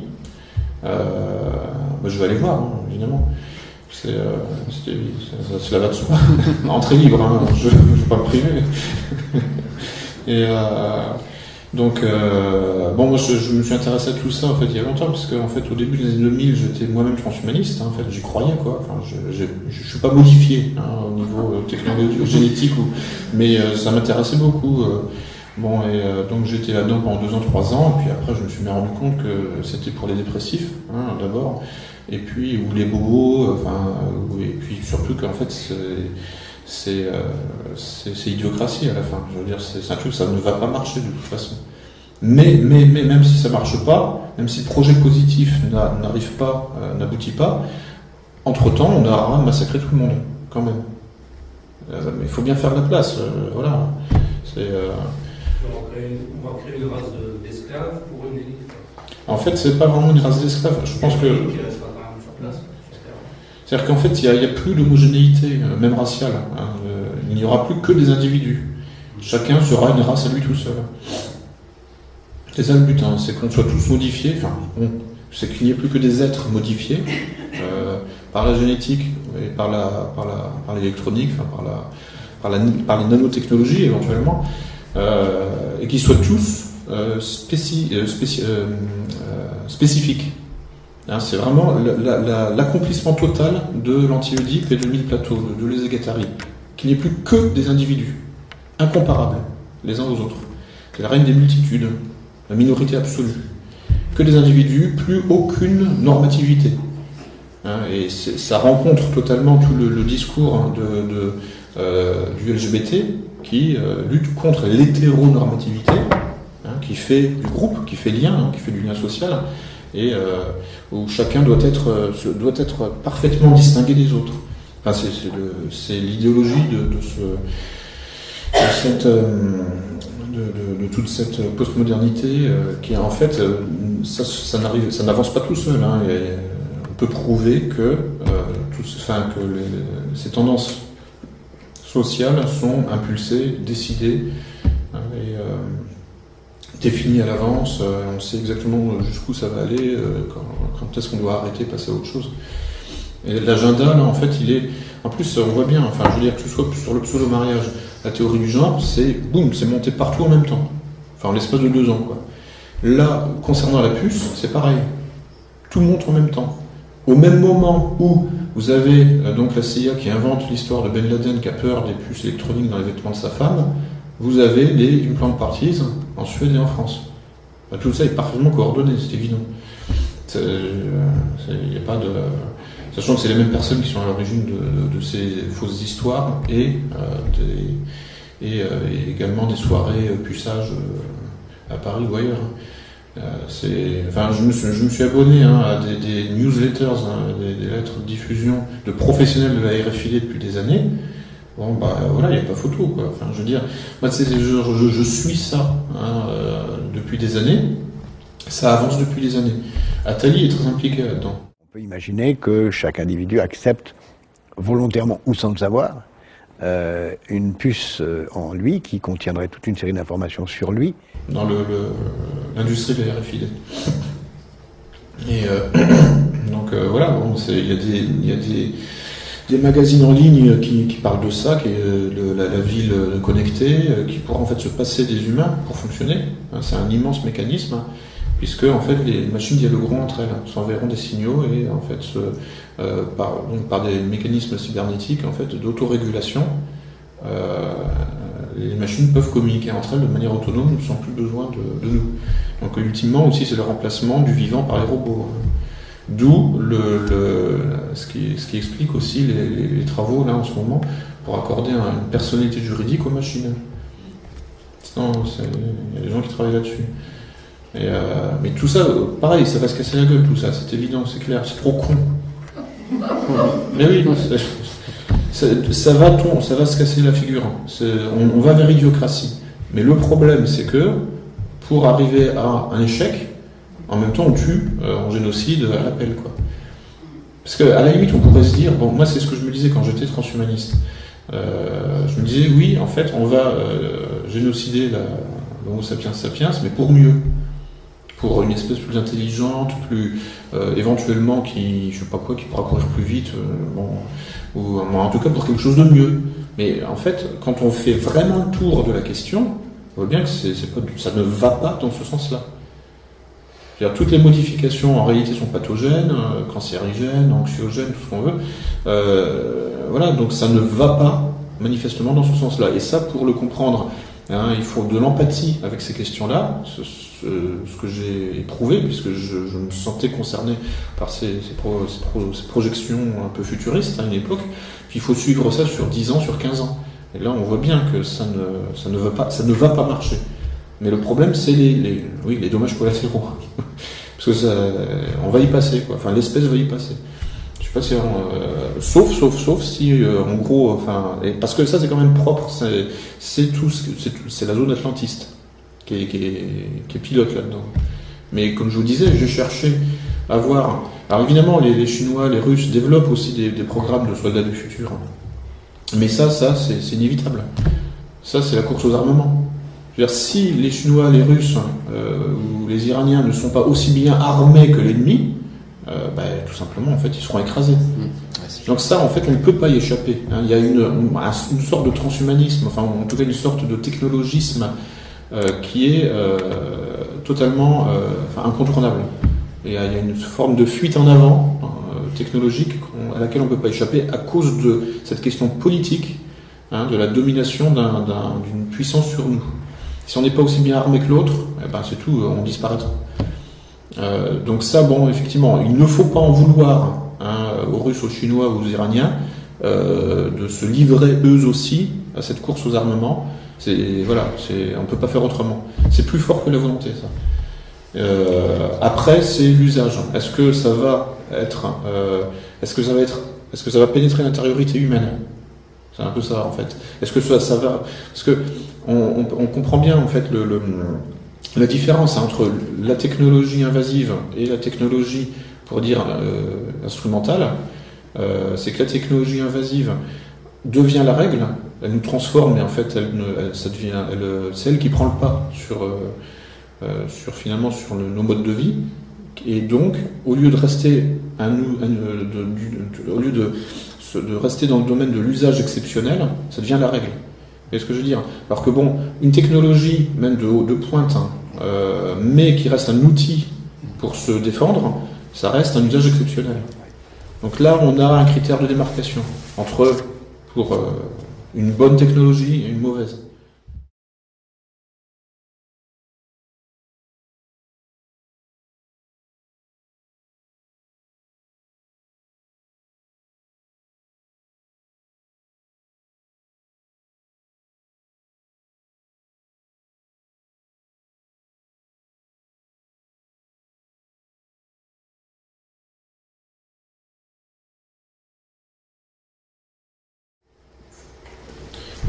De toute façon, bon, il y a des, formes archétypales hein, de, la pensée euh, ou de l'action qui traversent l'ésotérisme, euh, la science, la criminologie. hein. En fait, les, formes géométriques euh, simples, hein, c'est-à-dire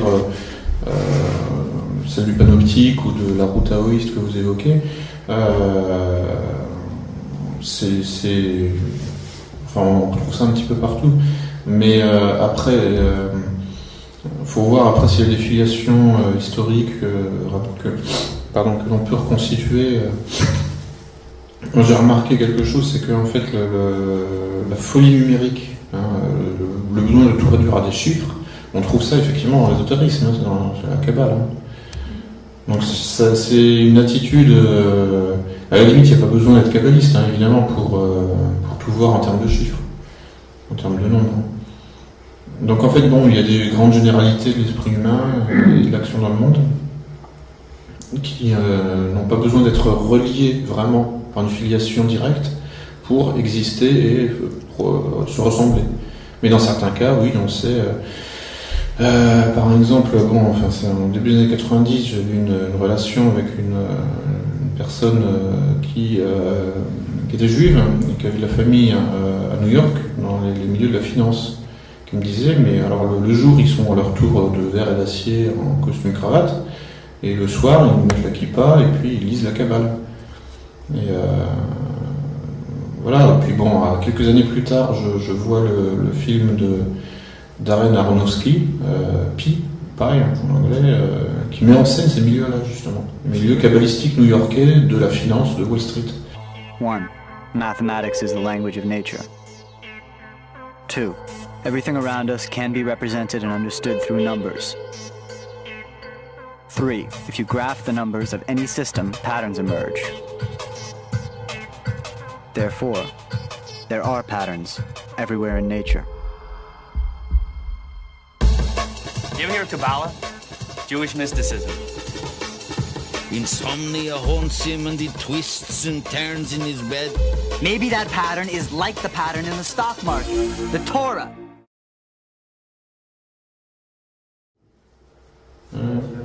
Oui, oui, c'est. En fait, en, réalité, on vient du chaos, mais il faut y retourner pour détruire le monde et le reconstruire. c'est tikkun olam, hein, c'est-à-dire la, réparation.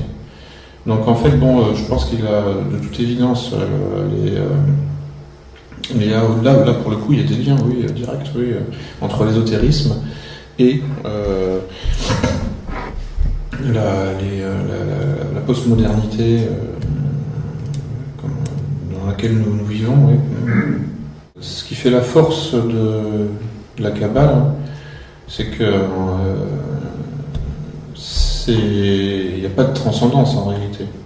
C'est un, programme politique, hein, un programme de domination, euh, un, programme de destruction du monde. On pourrait dire que la, la force d'impact de, de cette approche, c'est que ce n'est pas une trahison que de l'appliquer à Wall Street. Puisque en réalité, la Kabbale a comme, euh, comme visée en fait, une application mondaine. C'est- ce que je veux dire, c'est qu'une métaphysique spiritualiste hein, déconnectée du monde, euh, effectivement, ce serait une trahison d'appliquer dans le monde. Ça doit rester, euh, euh, je sais pas, sur, euh, euh, ça ne doit pas de trouver euh, vraiment, de, ça ne doit pas être sali en quelque sorte. Mais la Kabbale, euh, c'est un programme mondain, ésotérique et mondain en même temps. C'est la force hein, de, de- cette euh, mondain. Bah, C'est-à-dire que c'est un programme de destruction du monde. C'est pas un programme spirituel euh, ou spiritualiste. C'est pas un programme métaphysique la Kabbale. C'est un programme euh, de, de- dont le but est la destruction du monde. Donc c'est immanent. La Kabbale est- et en même temps ça, bon, ça a des airs euh, très, enfin ésotériques oui évidemment. Enfin ésotérique là au sens étymologique dans la mesure où ça s'adresse à une minorité occulte. Hein, qui, quand l'ésotérique se- s'oppose à l'exotérique. hein. Donc la Kabbale est ésotérique dans ce sens-là, euh, mais euh, donc c'est une spiritualité pour l'immanence. C'est vraiment la, la- force de la chose. Et on retrouve ça dans le taoïsme, euh, où il n'y a pas vraiment de transcendance dans le taoïsme. Ce qui, et le taoïsme a donné naissance aux arts martiaux, qui sont une spiritualité dans l'immanence, dans le monde. Et, et ça, en fait, il y a des, y a des, on pourrait dire des spiritualités, euh, enfin, ou des religions qui ont une, une propension, finalement, enfin, une capacité à s'immanentiser supérieure à d'autres. Pour certaines religions, il y a vraiment, en fait, une, une coupure entre le monde et euh, les fins dernières. hein. donc, en fait, euh, pratiquement réussir ici-bas, c'est échouer euh, plus tard. Mais pour d'autres religions, notamment le judaïsme et le protestantisme, euh, la réussite aux cieux euh, est conditionnée par la réussite ici-bas. Et donc il y a un continuum. Voilà. Euh, et, on trouve ça aussi, bon, par exemple, dans, dans les philosophies asiatiques, hein, il y a un continuum entre la transcendance et l'immanence. Bon, mais là, il n'y a pas d'élection. Enfin, c'est, juste que, bon, puisqu'il n'y a pas vraiment de, de métaphysique. Et donc là, en fait, y a, on peut faire une typologie en fait hein, des spiritualités entre celles qui, euh, qui sont vraiment, euh, qui imposent une dichotomie, une dualité entre le ciel et la terre, et celles pour, pour lesquelles il n'y a pas de dichotomie, en Asie souvent, et celles pour lesquelles la réussite au ciel est conditionnée par la réussite euh, sur terre. Et donc, en fait, ça, quelque part, en fait, tous les coups sont permis. Je veux dire, euh, si ma réussite au ciel, si je- pour aller au paradis, je dois réussir sur terre, bah, j'ai tous les droits. hein. C'est ça, complètement. Euh, ça, c'est des. enfin, ce que je veux dire, c'est que c'est des, des, complexes identitaires, en fait. hein. Enfin, je veux dire, c'est des, structurations mentales, identitaires, euh, qui, euh, qui sont effectivement véhiculées par les, par les cultures, par les spécificités culturelles. Donc, avec, bon, les- chaque- chacune de ces cultures a ses défauts et ses, ses qualités et ses défauts. hein. Euh, c'est, euh, on peut pas non plus, faut pas tomber dans les, clichés, euh, ou, du moins dans des, enfin, voilà quoi, faut savoir être nuancé aussi. hein. Mais euh, effectivement, on voit bien que, euh, je sais pas, dans certaines, certaines cultures sont un peu plus préoccupées du monde que, que de la métaphysique, tandis que d'autres sont quand même beaucoup plus préoccupés de, de ce qui est au-delà du monde, hein, le, le métaphysis au-delà de la nature. Euh, et voilà. Donc, euh, donc ça induit en fait un rapport au monde un petit peu, un peu méprisant, quoi, en fait. Et à réussir dans le monde, finalement, c'est indigne. Enfin, je veux dire, c'est plutôt un, symptôme de, déchéance. dans le catholicisme, c'est très clair. Je veux dire, les premiers sont les derniers, etc. etc. bon, ça, ça, fait partie des textes aussi partagés par les protestants. Mais le protestantisme, je, bon, pour des raisons diverses, euh, ce rapport hein, en fait de supériorité du, ciel sur la terre a été un peu inversé.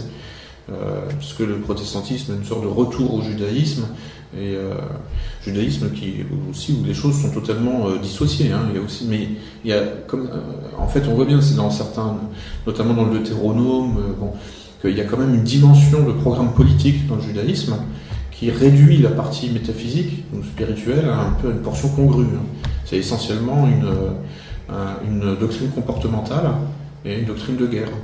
Une doctrine enfin, c'est un programme politique. Hein. Le Deutéronome, c'est un programme politique de domination mondiale. Euh, et euh, puis ensuite, bon, les lois, etc. Bon, c'est des lois comportementales. Ça n'a rien de spirituel. Hein. Donc la, la, dimension strictement métaphysique est en fait assez étrangère finalement au judaïsme. bon, euh, moi, enfin, j'ai une tournure d'esprit quand même très terre à terre. Euh, donc, en, dans le, un sens, le judaïsme me parle plus que le catholicisme. mais en même temps, je trouve que le catholicisme, effectivement, a les mains propres, davantage. Quoi. Le problème, c'est que avoir les mains propres et être perdant, euh, voilà quoi. Donc, enfin, ça sert à rien d'avoir les mains propres si on est mort. Ce que je veux dire, c'était la phrase de, Charles Péguy la vertu, non, la morale, la, vertu a les mains propres, mais elle n'a pas de main. Ben oui, voilà. Donc parfois, enfin, fondamentalement, bon, moi je me reconnais plus peut-être effectivement dans les, systèmes asiatiques ou dans les philosophies asiatiques, voire dans, le judaïsme à la limite, quoi. Dans, dans, un rapport au monde, un, rapport euh, stratégique au monde. C'est, euh, j'ai pas vraiment de, d'appétit pour la métaphysique. En, revanche, euh, enfin, c'est-à-dire pour la réussite de mon âme au-delà de ce monde. Ça c'est vrai que bon, c'est, je suis quand même un peu plus j'ai pas envie de souffrir, quoi. c'est bon, j'ai eu ma dose, donc euh, j'aimerais bien. Non, non, mais euh, je, pense même pas l'au-delà, en fait, je suis pas croyant, en fait, hein, donc de, toute façon, c'est. Mais en, revanche, je reconnais la, la, supériorité civilisationnelle hein, des, sur du point de vue, on pourrait dire, de l'élévation spirituelle euh, des doctrines qui soutiennent une métaphysique. Il y a une supériorité morale évidente. Enfin, je veux dire, euh, c'est voilà. En revanche, le problème, c'est que au niveau du type humain que ça produit, ça a tendance à produire un peu des losers. Oui, non mais on en parlait, hein, mais euh, voilà quoi, c'est un peu le problème. Hein, euh, je le catholicisme, bon, l'islam, c'est un peu des, religions pauvres hein, et des religions populistes. Et, bon, voilà, il y a quelque chose d'un peu, oui, en fait, c'est un peu. Enfin, surtout le catholicisme, en fait. Hein. Enfin bon, de toute façon, tout ça, là aussi, moi, tout ce que je dis là sur les religions, c'est des grandes généralités. Hein. Ensuite, après, mais bon, enfin, il y a quand même des constantes hein, au niveau des types, des profils psychologiques que ça, produit. Euh, il y a quand même des, tendances lourdes, je trouve. Euh, voilà quoi, il y a des winners et puis des losers quoi. C'est un peu, peu l'impression que ça donne quoi. Et en fait, c'est vrai que démographiquement, il y a plus de losers sur Terre que de winners, d'une certaine façon, bon, euh, en fait, on, euh, on, est, on est plus nombreux et donc en fait, on s'en sort comme ça, en, se soutenant entre losers. ah oui, non, mais euh, c'est un peu le sentiment que ça, ça donne, quoi. Ça, ça, compense, quoi. Le nombre compense finalement le, compte, le compte en banque un peu vide, quoi. Alors que en face, ils sont très peu nombreux, mais le compte en banque là, est, euh, atteint des sommets.